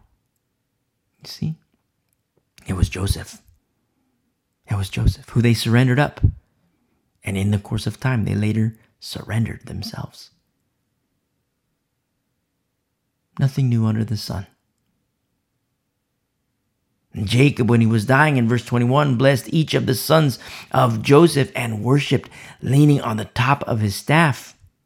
By faith, Joseph, when he was dying, made mention of the departure of the children of Israel and gave instruction concerning his bones. By faith, Moses, now we're in Moses. By faith, Moses, when he was born, was hidden three months by his parents. You see, the parental role for the next generation. You see, Moses had a choice to make, but that doesn't negate the role of his parents. You see? And I say that as a special, special exhortation for parents. I love you, but don't forget the millstone. Kids are going to make their choice, but that doesn't negate your role as parent, your duty as parent. And so, by faith, Moses, when he was born, was hidden three months by his parents because they saw he was a beautiful child and they were not afraid of the king's command. You see, the command was to kill the babies. The parent says, No, he's a beautiful child. You know, and this is so appropriate for our culture today because there are politicians today. I teach from America and this is happening all over the world, but there are politicians today in America who say that their political platform is that a child is not considered human until it leaves the threshold of the hospital doors. And it's all in worship of Molech to kill babies. Wickedness. Wickedness and it's spreading fast. It's spreading. I mean, you see the political commercials on TV, and a person's platform is all for abortion. That's it. Oh, don't for don't vote for this guy. Don't vote for this lady. Because if you do and they come to power, you're not going to be able to get an abortion. So vote for me. I'll make it good for you. You see, wickedness wickedness. It's going to get worse, much worse. In verse 24, by faith, Moses, when he became of age, refused to be called the son of Pharaoh's daughter. Now, let's not forget that there are a lot of perks to be the, the, the daughter of, you know, the son of Pharaoh's daughter. There are a lot of perks with that, a lot of perks. And Moses, he denied it all. You see? Oh, but Moses, you could have all this, you could have all that, but Moses refused it. Notice in verse 25, choosing rather to suffer affliction with the people of God than to enjoy the passing pleasures of sin. You see? to enjoy the pleasures of sin for a season, for a temporary time. And that's how this translates in the Greek in verse 25. To enjoy the passing pleasures of sin. Now, Satan, he isn't going to lure anybody with the kick in the teeth. He's not going to say, hey, walk with me. I'm going to kick you in the face every five minutes. No, he's very crafty and a very crafty, skilled fisherman. He lures with candy. He lures with the pleasures of sin. You see, with an old nature, there are enjoyable and pleasurable aspects of sin. I don't want to get graphic, but this is undeniable. But with a new nature, a new nature, as new creations. There are new things that are enjoyable and pleasurable, holy things that are pleasurable and enjoyable. But it's only when a person reckons the old man dead, the old woman dead. You see? Somebody says, well, why, why do we see the sex and the drugs and the alcohol and the extortion inside the church today. That's precisely the point. Why? Who is the soul? Where is the soul that has reckoned the old man dead and the old woman dead? Where? Picture Moses. Picture Moses. He's at a fork in the road.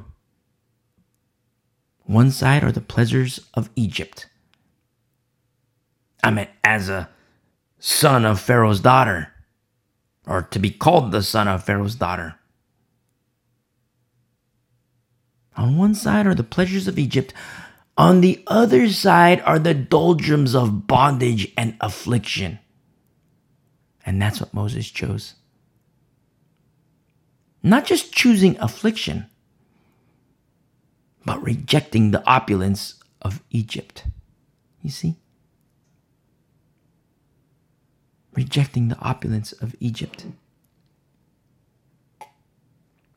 It's important to note. I don't say this as a you know class warfare sense like we see in the peddlers doing today, carnally speaking.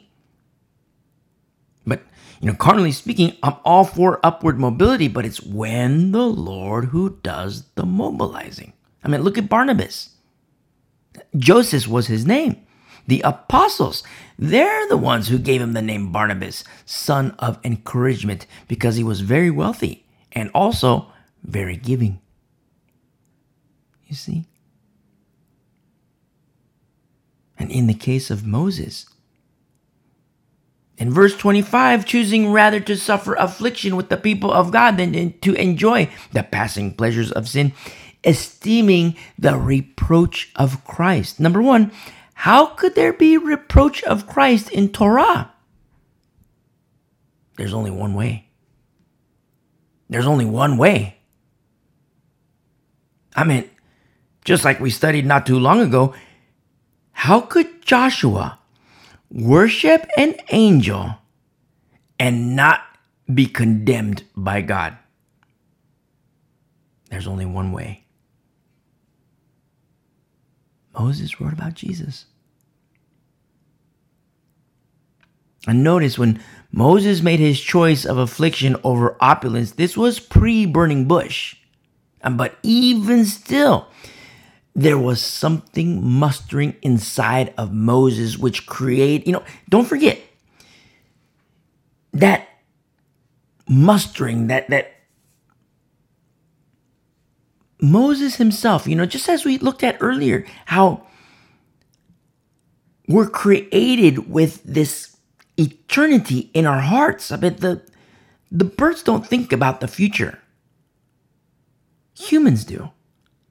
And Moses was created with eternity in his heart and a measure of faith, as is as it is written. And in the course of time, for such a time as for Moses in those days, there was a burning bush. But it was in the course of time. Prior to that, there was still this burning in his heart, so to speak. And I want to say something to the non believer, if you're listening. You also were created with eternity in your heart, with a measure of faith.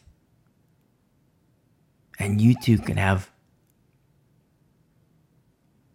a burning bush moment, so to speak, right here, right now, for such a time as this. And you feel it.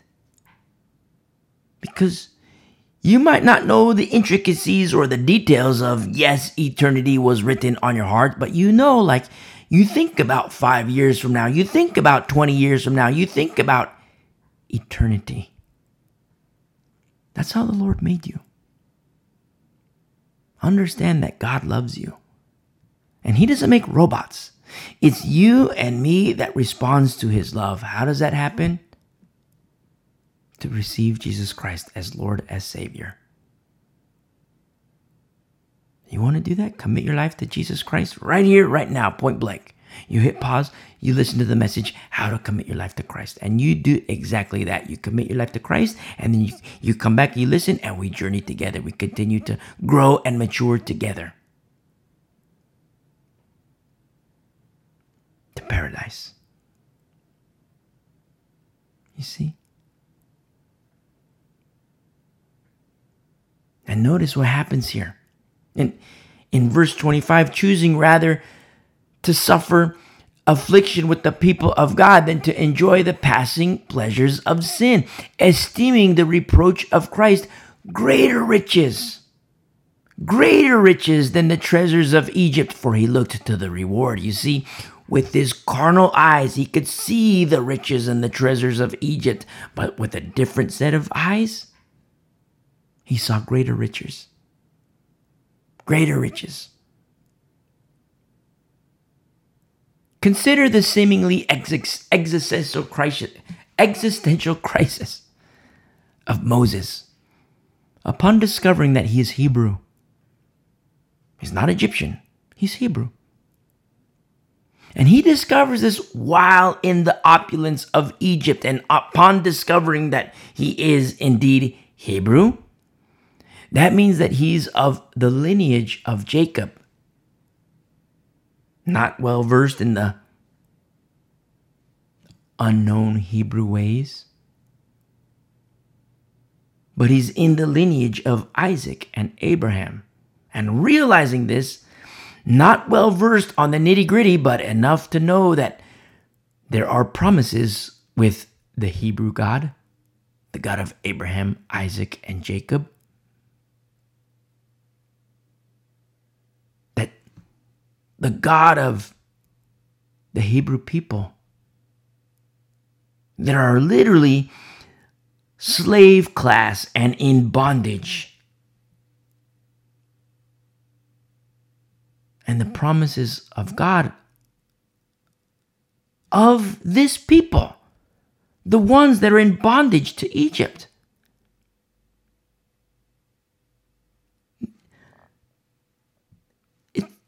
The riches of those promises, Moses, he saw as greater than the treasures he could see with his own two eyes while living in the opulence of Egypt because he looked to the distance and saw a greater reward. You see? In verse 26, esteeming the reproach of Christ greater. That's powerful.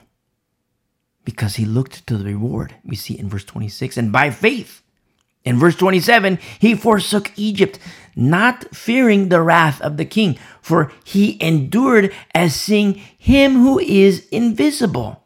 You see, the faith of Moses wasn't arrested. He didn't have arrested development, it was growing.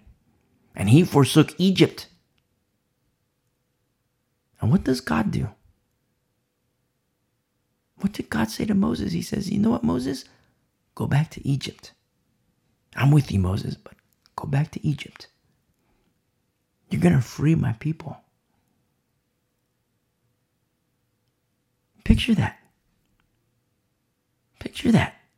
I mean, Egypt was like a mighty army.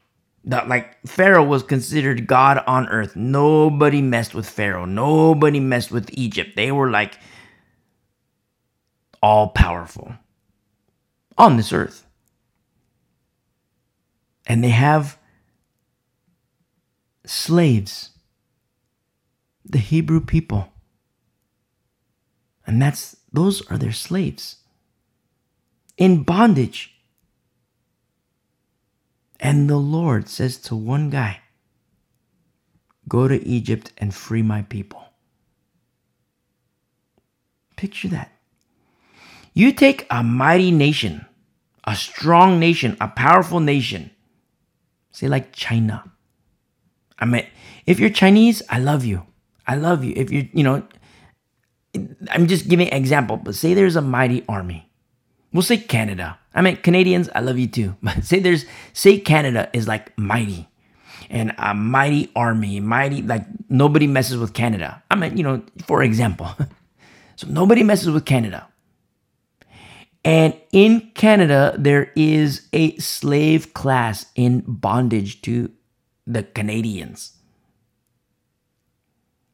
And say you're just one singular person. And the Lord has called you out of Canada. Nobody messes with Canada.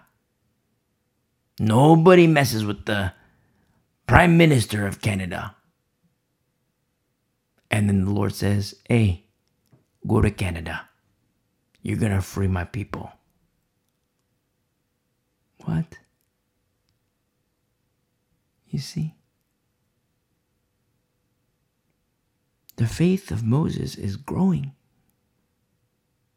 I mean, when you study the word and you see, it's like, wow, the faith of Moses was, it's beautiful. But there's a purpose behind it. Remember, we're not saved by works, we're saved for works. And all these people in the halls of faith that we see here in Hebrews 11, there's a purpose for their faith. It's not just, okay, look, I have faith and, you know, have a nice day. No. They're doing. They're not hearers only, they're doers of the word. Very specific instructions given to them. And they're doing, they're applying it to their lives and in the course of time, the Lord says, Okay, Moses, I have a job for you. You see? And praise be to the Lord. That's how the Lord works. By faith, in verse 27, he forsook Egypt, not fearing the wrath of the king, for he endured as seeing him who is invisible. By faith, in verse 28, he kept the Passover and the sprinkling of blood, lest he who who destroyed the firstborn should touch them. Remember, there was a plague against the firstborn. There were very specific instructions to be passed over. Very easy, but very specific. By faith, they, in verse 29, no longer singular. It's not the faith of Moses. By faith, they, you see, Moses was like the jumper cables. Aaron was like the jumper cables. Remember our study on Wednesday? It just so happens, it just so happens how there, you know, how Deborah was like jumper cables. And praise be to the Lord. He said, by faith, they, in verse 29, passed through the Red Sea as by dry land, whereas the Egyptians, attempting to do so, were drowned. Safe passage for God's people. There was affliction in Egypt, where there was also exodus or evacuation for God's people, and then judgment upon Egypt. Remember our study through Thessalonians? Exact same model affliction, persecution, evacuation, and then judgment and wrath. Nothing new under the sun. You see? By faith, they passed by faith, they passed through the Red Sea as by dry land, whereas the Egyptians, attempting to do so, were drowned. By faith, the walls of Jericho fell down. This is so beautiful because we've studied this, like the book of Joshua. We've read, we've studied the account of Jericho, and we see it's by faith. You see, when the formula is right in the camp of Israel, victory upon victory upon victory. And that formula also included faith. Not to all, not to all, to some. That inner chamber. Verse 30 By faith, the walls of Jericho fell down after they were encircled for seven days. By faith, the harlot Rahab did not perish with those who did not believe when she had received the spies with peace. Remember? Rahab, former harlot, and how the Lord rewarded her faith. Because her and those in her household, they live.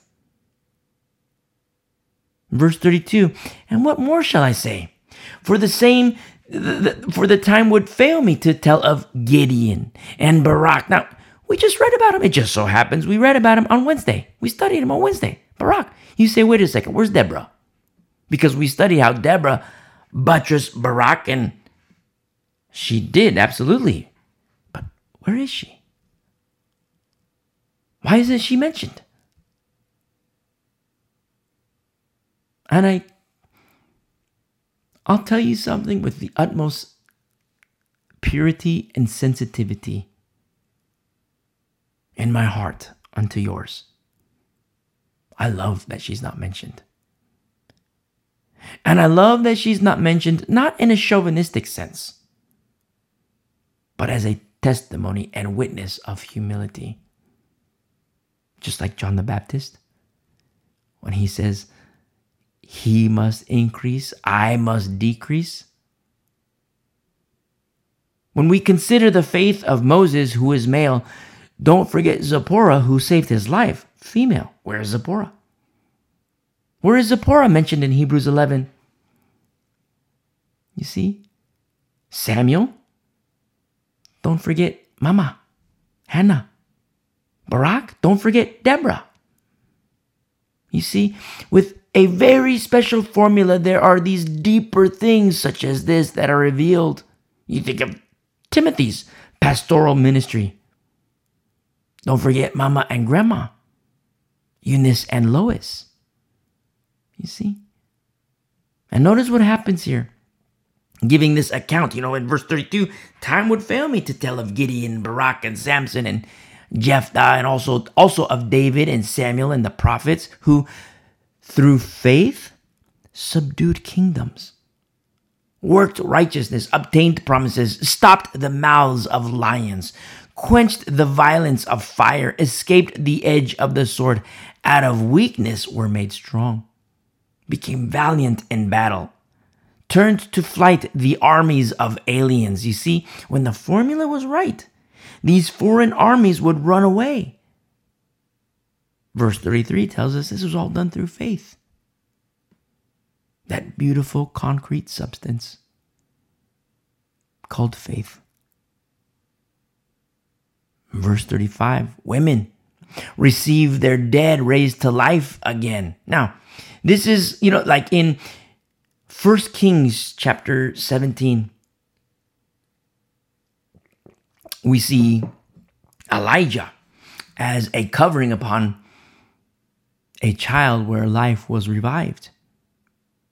You see, in the Old Testament, where we often say, you know, according to the flesh, observe Israel according to the flesh, according to the flesh, the flesh, the flesh, the flesh, there are new covenant implications. Not according to the flesh, but according to the Spirit. You see? Where, as new covenant believers, pastors and elders, always male, are a covering where there is a revival of life. But the formula, it has to be right the covering is not according to the flesh, it is according to the Spirit. And you hear us warn. You hear us warn. When the formula is right, you're in a fellowship.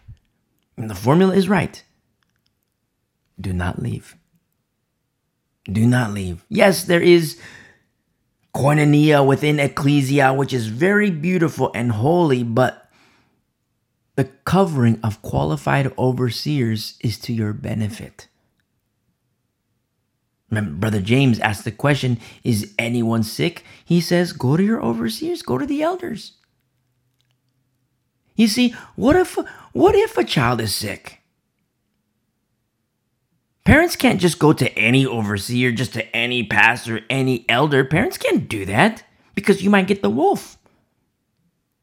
You have to know the formula because you got freak shows today. Predators, they're wolves, and they prey on children.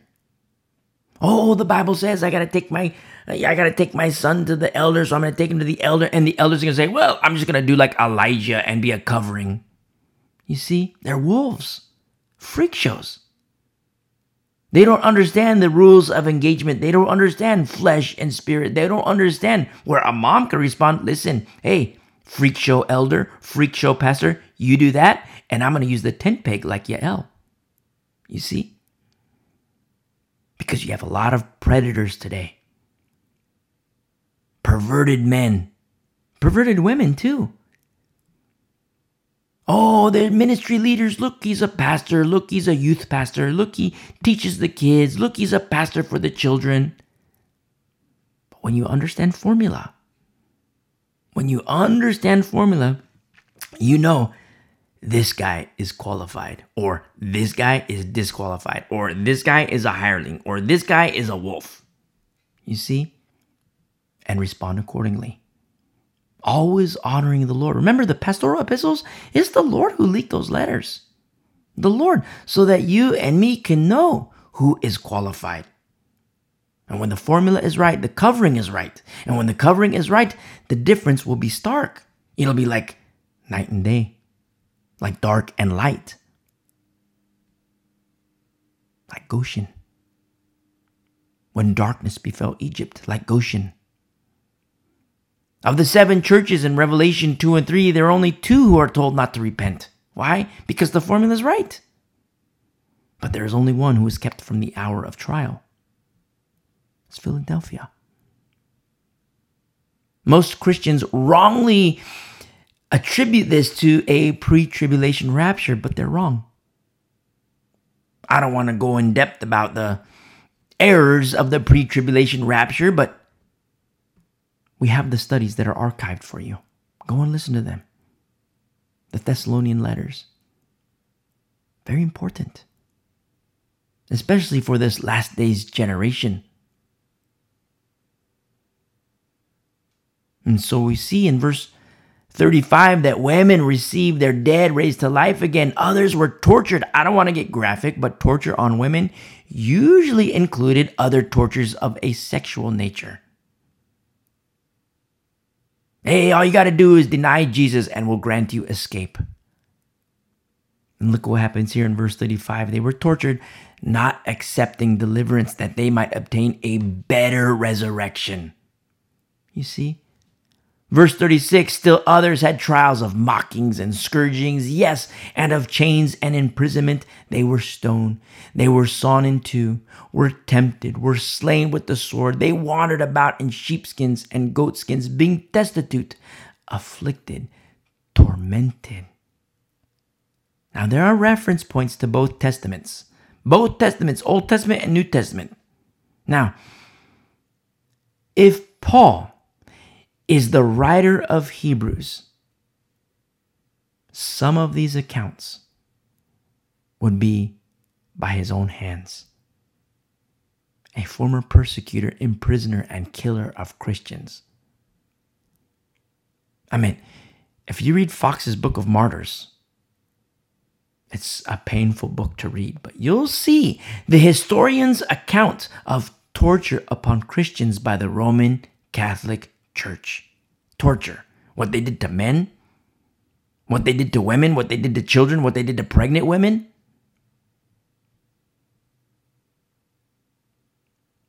And Jesus says, Count the cost. In this life, it's not so pretty. In the life to come, glorious. Glorious. Verse 38 of whom the world was not worthy. I've told you before, and I'll say it again. There was a time I was speaking to an elder, and he tells me, he says, Don't be so heavenly minded that you're no earthly good. That's the dumbest thing ever. The counsel of this fool who says, Don't be so heavenly minded that you're no earthly good. Listen, be heavenly minded. When you walk with Jesus, you are no earthly good because this world is at enmity with God. Saints, I'm speaking to you, the saints of today, the remnant. This world is not worthy of you. Just like we see in verse 38, of whom the world was not worthy. That doesn't mean that we are to be elitist, you see, but we are set apart. And being set apart, let's go fishing. Let's go fishing. I mean, I love Hebrews chapter 11 so much one of my favorite passages in all of scripture. I mean, I have several. I shouldn't say several. I got a lot, but this is this is up there. This is our family. This is our family. Our family of faith. I mean, I remember times, I mean, like for you young people, there used to be this thing called photo albums. Now everything's like, you know, digitized, everything's on the phones, everything's on the tablets, the computer, or whatever. But back in the day, you could go visit somebody and there'd be like a big booklet on the table, on the, like a coffee table. And you say, Oh, what's this? And you say, Oh, it's just a photo album and you go through the photo album you know i remember i would sit with old people and look into the you know you see like old pictures nowadays there's like filters on you know you take a picture on your on your phone or whatever you take a picture on your device and they have like filters to make it look old but back in the day they really were old. And so you go to the photo album oh look this is you know my great grandpappy oh look this is this guy this is this lady this is the kids. Oh look i remember that day and this and that. But you know what? That's how i am when i read the bible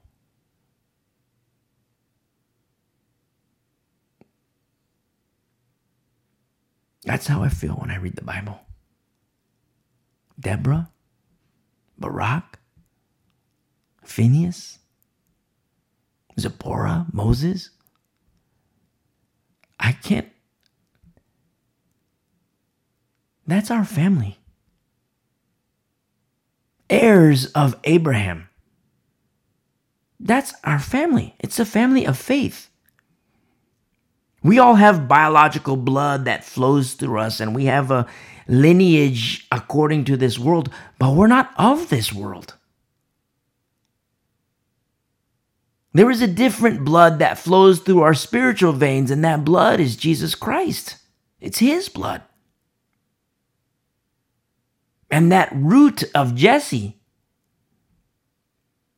there's a purpose. There's something that God is doing. He's at work. But who has eyes to see and ears to hear?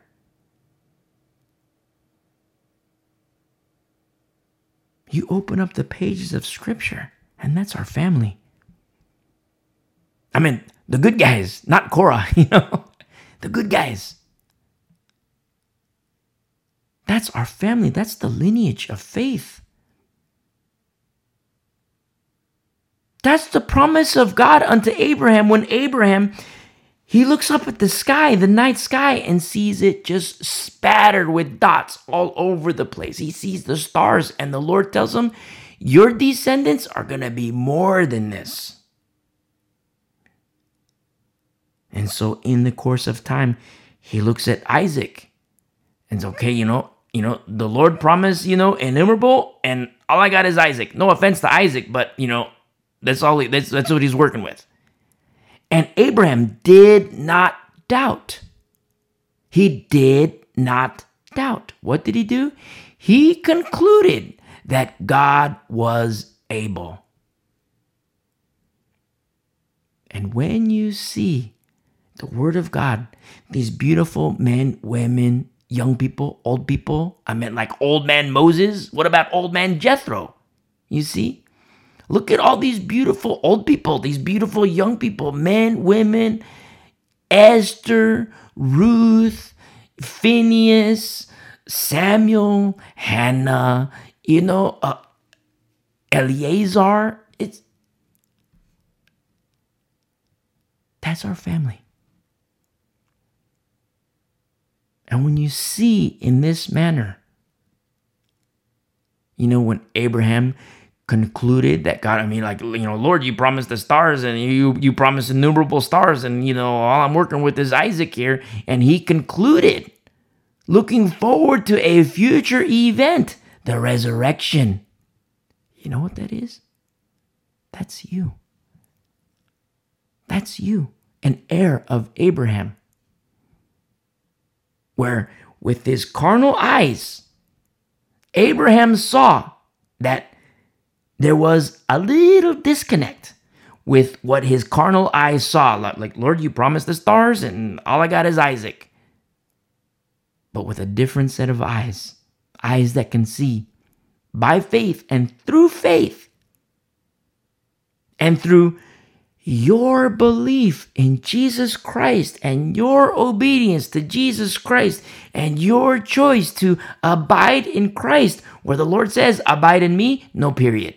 He says, Abide in me and I in you. And with that, Abraham concluded with a different set of eyes, eyes that could see clearly more clearly than carnal eyes could see. To see you. You see? Heir of Abraham. That's powerful. And all these things, remember in our earlier chapters in Hebrews, that the Lord finished his work. All these things were put in motion, and the Lord, He finished His work. What about our works? What about our works? Those are not finished.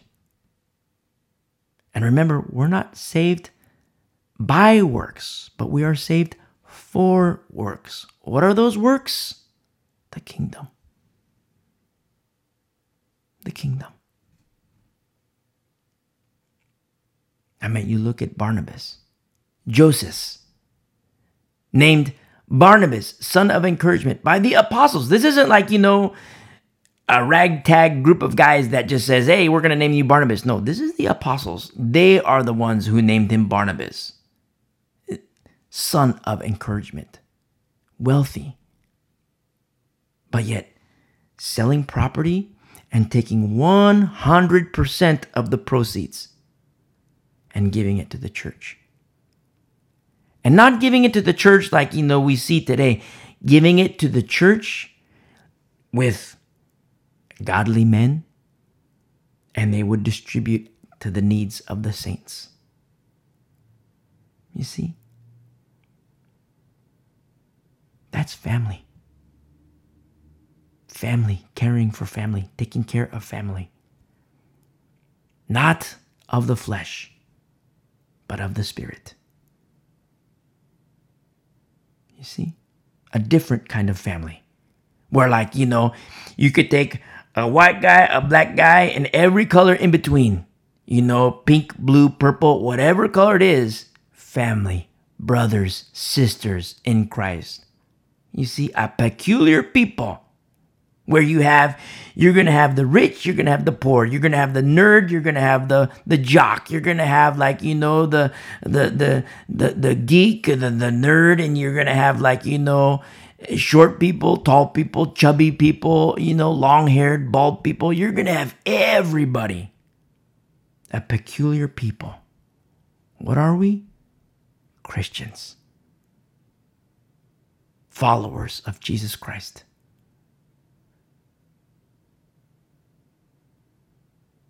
You see? That's our family. That's our family. The family of faith. Very specific blueprints. Where Paul says, if there is anything contrary to doctrine, there needs to be separation. If it's contrary to doctrine, separate. And I've had these conversations with Christians where it's like, well, I've been going to this church for, you know, 10 years, 20 years, 30 years, my whole life. I've been going to this church. And I can't stand that they have, you know, a female pastor now or female elders now. And I seek counsel and, you know, and they call me, you know, male chauvinist and all that. No, it's not about that. It's not carnal. There's a very specific formula outlined in the Word of God. Oh, I can't stand that the pastor is female now. Is it because you're chauvinist? No, it's because it's not the formula of the Word of God. Okay. I can't stand the church that I go to. I've been going there for 20 years and they're teaching Calvinism now.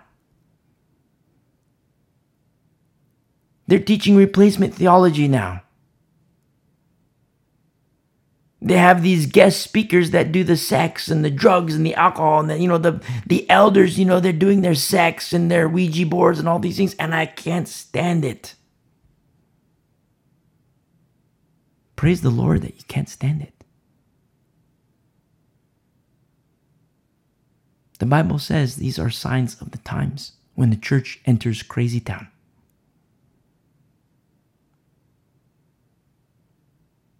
You know what you do?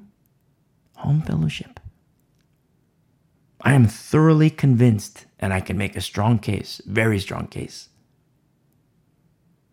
that the last days model for church is the home fellowship.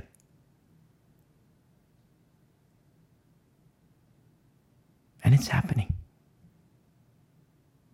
You're starting to see home fellowships. They're growing and not growing in number. Although you do see like, oh, you know, like a, a, fellowship where, you know, two people, now it's like five people, now it's like 10. And you do see growth in, in one regard. But I'm speaking of a deeper growth. The depths of the Word of God. You know, Hebrews 5 and 6, you know, not to be milk drinker, but if the Lord permits, if the Lord permits, let us move on to perfection. Where, like in First Corinthians 3, the Lord didn't permit. Why? Is it because he's being mean? No, it's because these deeper things cannot be housed with the carnal. So, with separation, you have the remnant now without the leaven. And now there are deeper things that are taught. You see? Praise be to the Lord. These, these are spiritually discerned. That's how the Lord made it. That's how the Lord made it. Not out of cruelty, but to know who are His. And those who are His, they know that God is theirs and they are God's. They know beyond a shadow of a doubt. That's our family. Way back to Abel. That's our family. Abraham, our family. Isaac, Jacob, our family. You see? And everybody in between who aligned with the Lord. That inner chamber of faith that we get a glimpse of in the Old Testament, it was there. The mixture of faith wasn't on the majority, it was on a smaller group of people. And the Lord used them as jumper cables, just like Deborah, jumper cable. A beautiful, beautiful jumper cable. I kind of like Yael. She's, you know, she's my kind of jumper cable. But praise be to the Lord. Who the Lord? Look at Phineas. Remember Phineas with his javelin? Look at that. I'm, I'm so in love with these people. And that's our family. on earth there is the association with pain, with hardship and tribulation. I mean, you look at in in verse 35 uh, or in in in verse um uh 34 quenched the violence of fire, escaped the edge of the sword, out of weakness were made strong, became valiant in battle, turned to uh, flight the armies of the aliens. Women received their dead raised to life again. Others were tortured, not accepting deliverance that they might obtain a better resurrection. Still others had trials of mockings, scourgings, yes, of chains and imprisonment. They were stoned, sawn in two, were tempted, were slain with the sword, wandered about in sheepskins and goatskins, being destitute, afflicted, tormented, of whom the world was not worthy. They wandered in deserts and mountains, in dens and caves of the earth. You see? That's pain, that's hardship, that's tribulation. And the world was not worthy.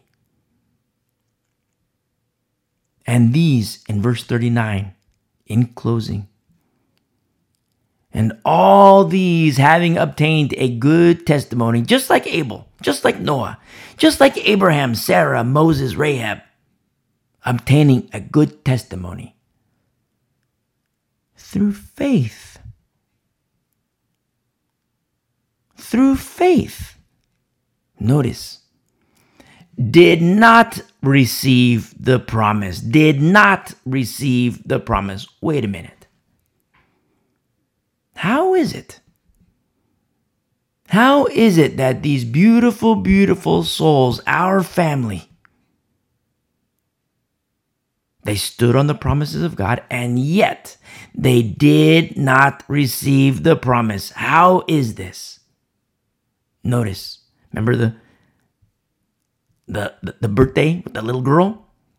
You know, specific order. She can't wait to open her presents. Notice in verse 40 God having provided something better for us, for us, that they should not be made perfect apart from us. You see? Oh my goodness, what the Lord has done and is doing. Our family, our family, our family of faith. Abel, Moses, Rahab, Sarah, they did not receive the promise. And this is the key word yet. Yet. You see? You see, being made perfect happens during our lives as we move from 0% to 99.9%. No arrested development. 100% you're going to be dead. We go from, we come to Christ at 0%. You know, we, we don't, we don't come to Christ with works or anything. We come to Him at 0%. We're not saved by works but growing and maturing. We go from 0% to 1, 2, 3, 4, 5, 6, 7, 8, 9. You're going to have moments of stumbling where you know you're 10% and then you're back down to 8%. And then, okay, 9, 10, 11, you know, right with Lord, get, getting right with the Lord, repent, Lord, forgive me. 9, 10, 11, 12, 13, 14, 15, boom, 10%. Lord, forgive me. Not taking advantage of his grace, but learning. Next time you're at the fork in the road, it's okay. Last time, you know, I turned left when I should have turned right. I walked according to the flesh when I should have walked according to the spirit. And then the whole time learning, this is how I make choices that honor the Lord. You see, because last time I didn't do it. So now I'm going to do it. And I've repented from last time. And so this time I'm going to do it. And I'm learning to walk according to the spirit.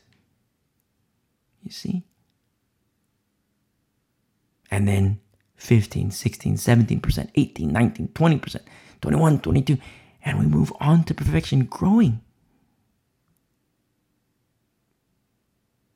But with the sex, the drugs, the alcohol, the rock and roll, the whole nine yards, there's arrested development where a Christian cannot move beyond 10%. There is no growth, there is no maturity. Have you ever spoken to a Christian Oh, I've been a Christian for 20 years, 30 years, my whole life. And you think, okay, been a Christian for 30 years? Finally, I can speak to a brother. Finally, I can speak to a sister about the deeper, like the deep, deep, deep things about the Word of God. But then in about two minutes, you realize, oh my goodness, I can't. I can't. I can't speak to this person about deeper things. It's not because, you know, anything bad on your part, but it's a shame. A little bit for the person, for that person. But the greater shame is on the pastor. Who in the world is the pastor? Show me, point me. Who is the man who is the pastor? Why is it that this Christian has been under arrested development for 10 plus years, for three plus years? Scratch that, for one plus years. Why? Why is it that before he came to Christ, he was doing the sex and the drugs and the alcohol? And he comes to Christ, and 10 years later, 20 years later, he's still doing the sex, the drugs, the alcohol. Because remember, the Bible says that we are to move on to perfection. If the Lord permits. And with those works of the flesh, the Lord will not permit. You see? And we're supposed to move on to a hundred percent. Why is it that under the leadership, I'm doing my air quotes, under the leadership of the defunct pastor, you see Christians and churches that cannot move beyond 10%. It's because of the pastor. It's because, remember, leadership matters. Why is it that Christians don't know this? Why is it that Christians, they hear the pastor say, Oh, the gifts of the Spirit, that was for 2,000 years ago, it's not for today. Why is it that Christians don't know that every priest has both sacrifice and gifts? Why? Who is there who would shut the doors?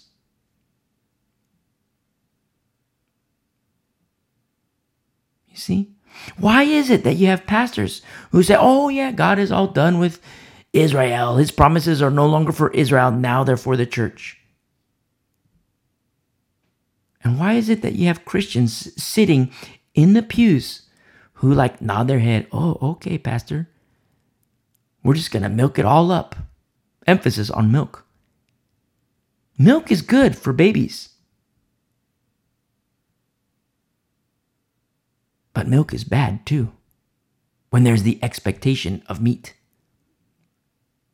Don't forget, you know, the milk of Deborah and the milk of Yael.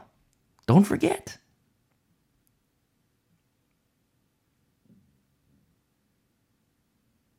We're supposed to move on to perfection. Being made perfect happens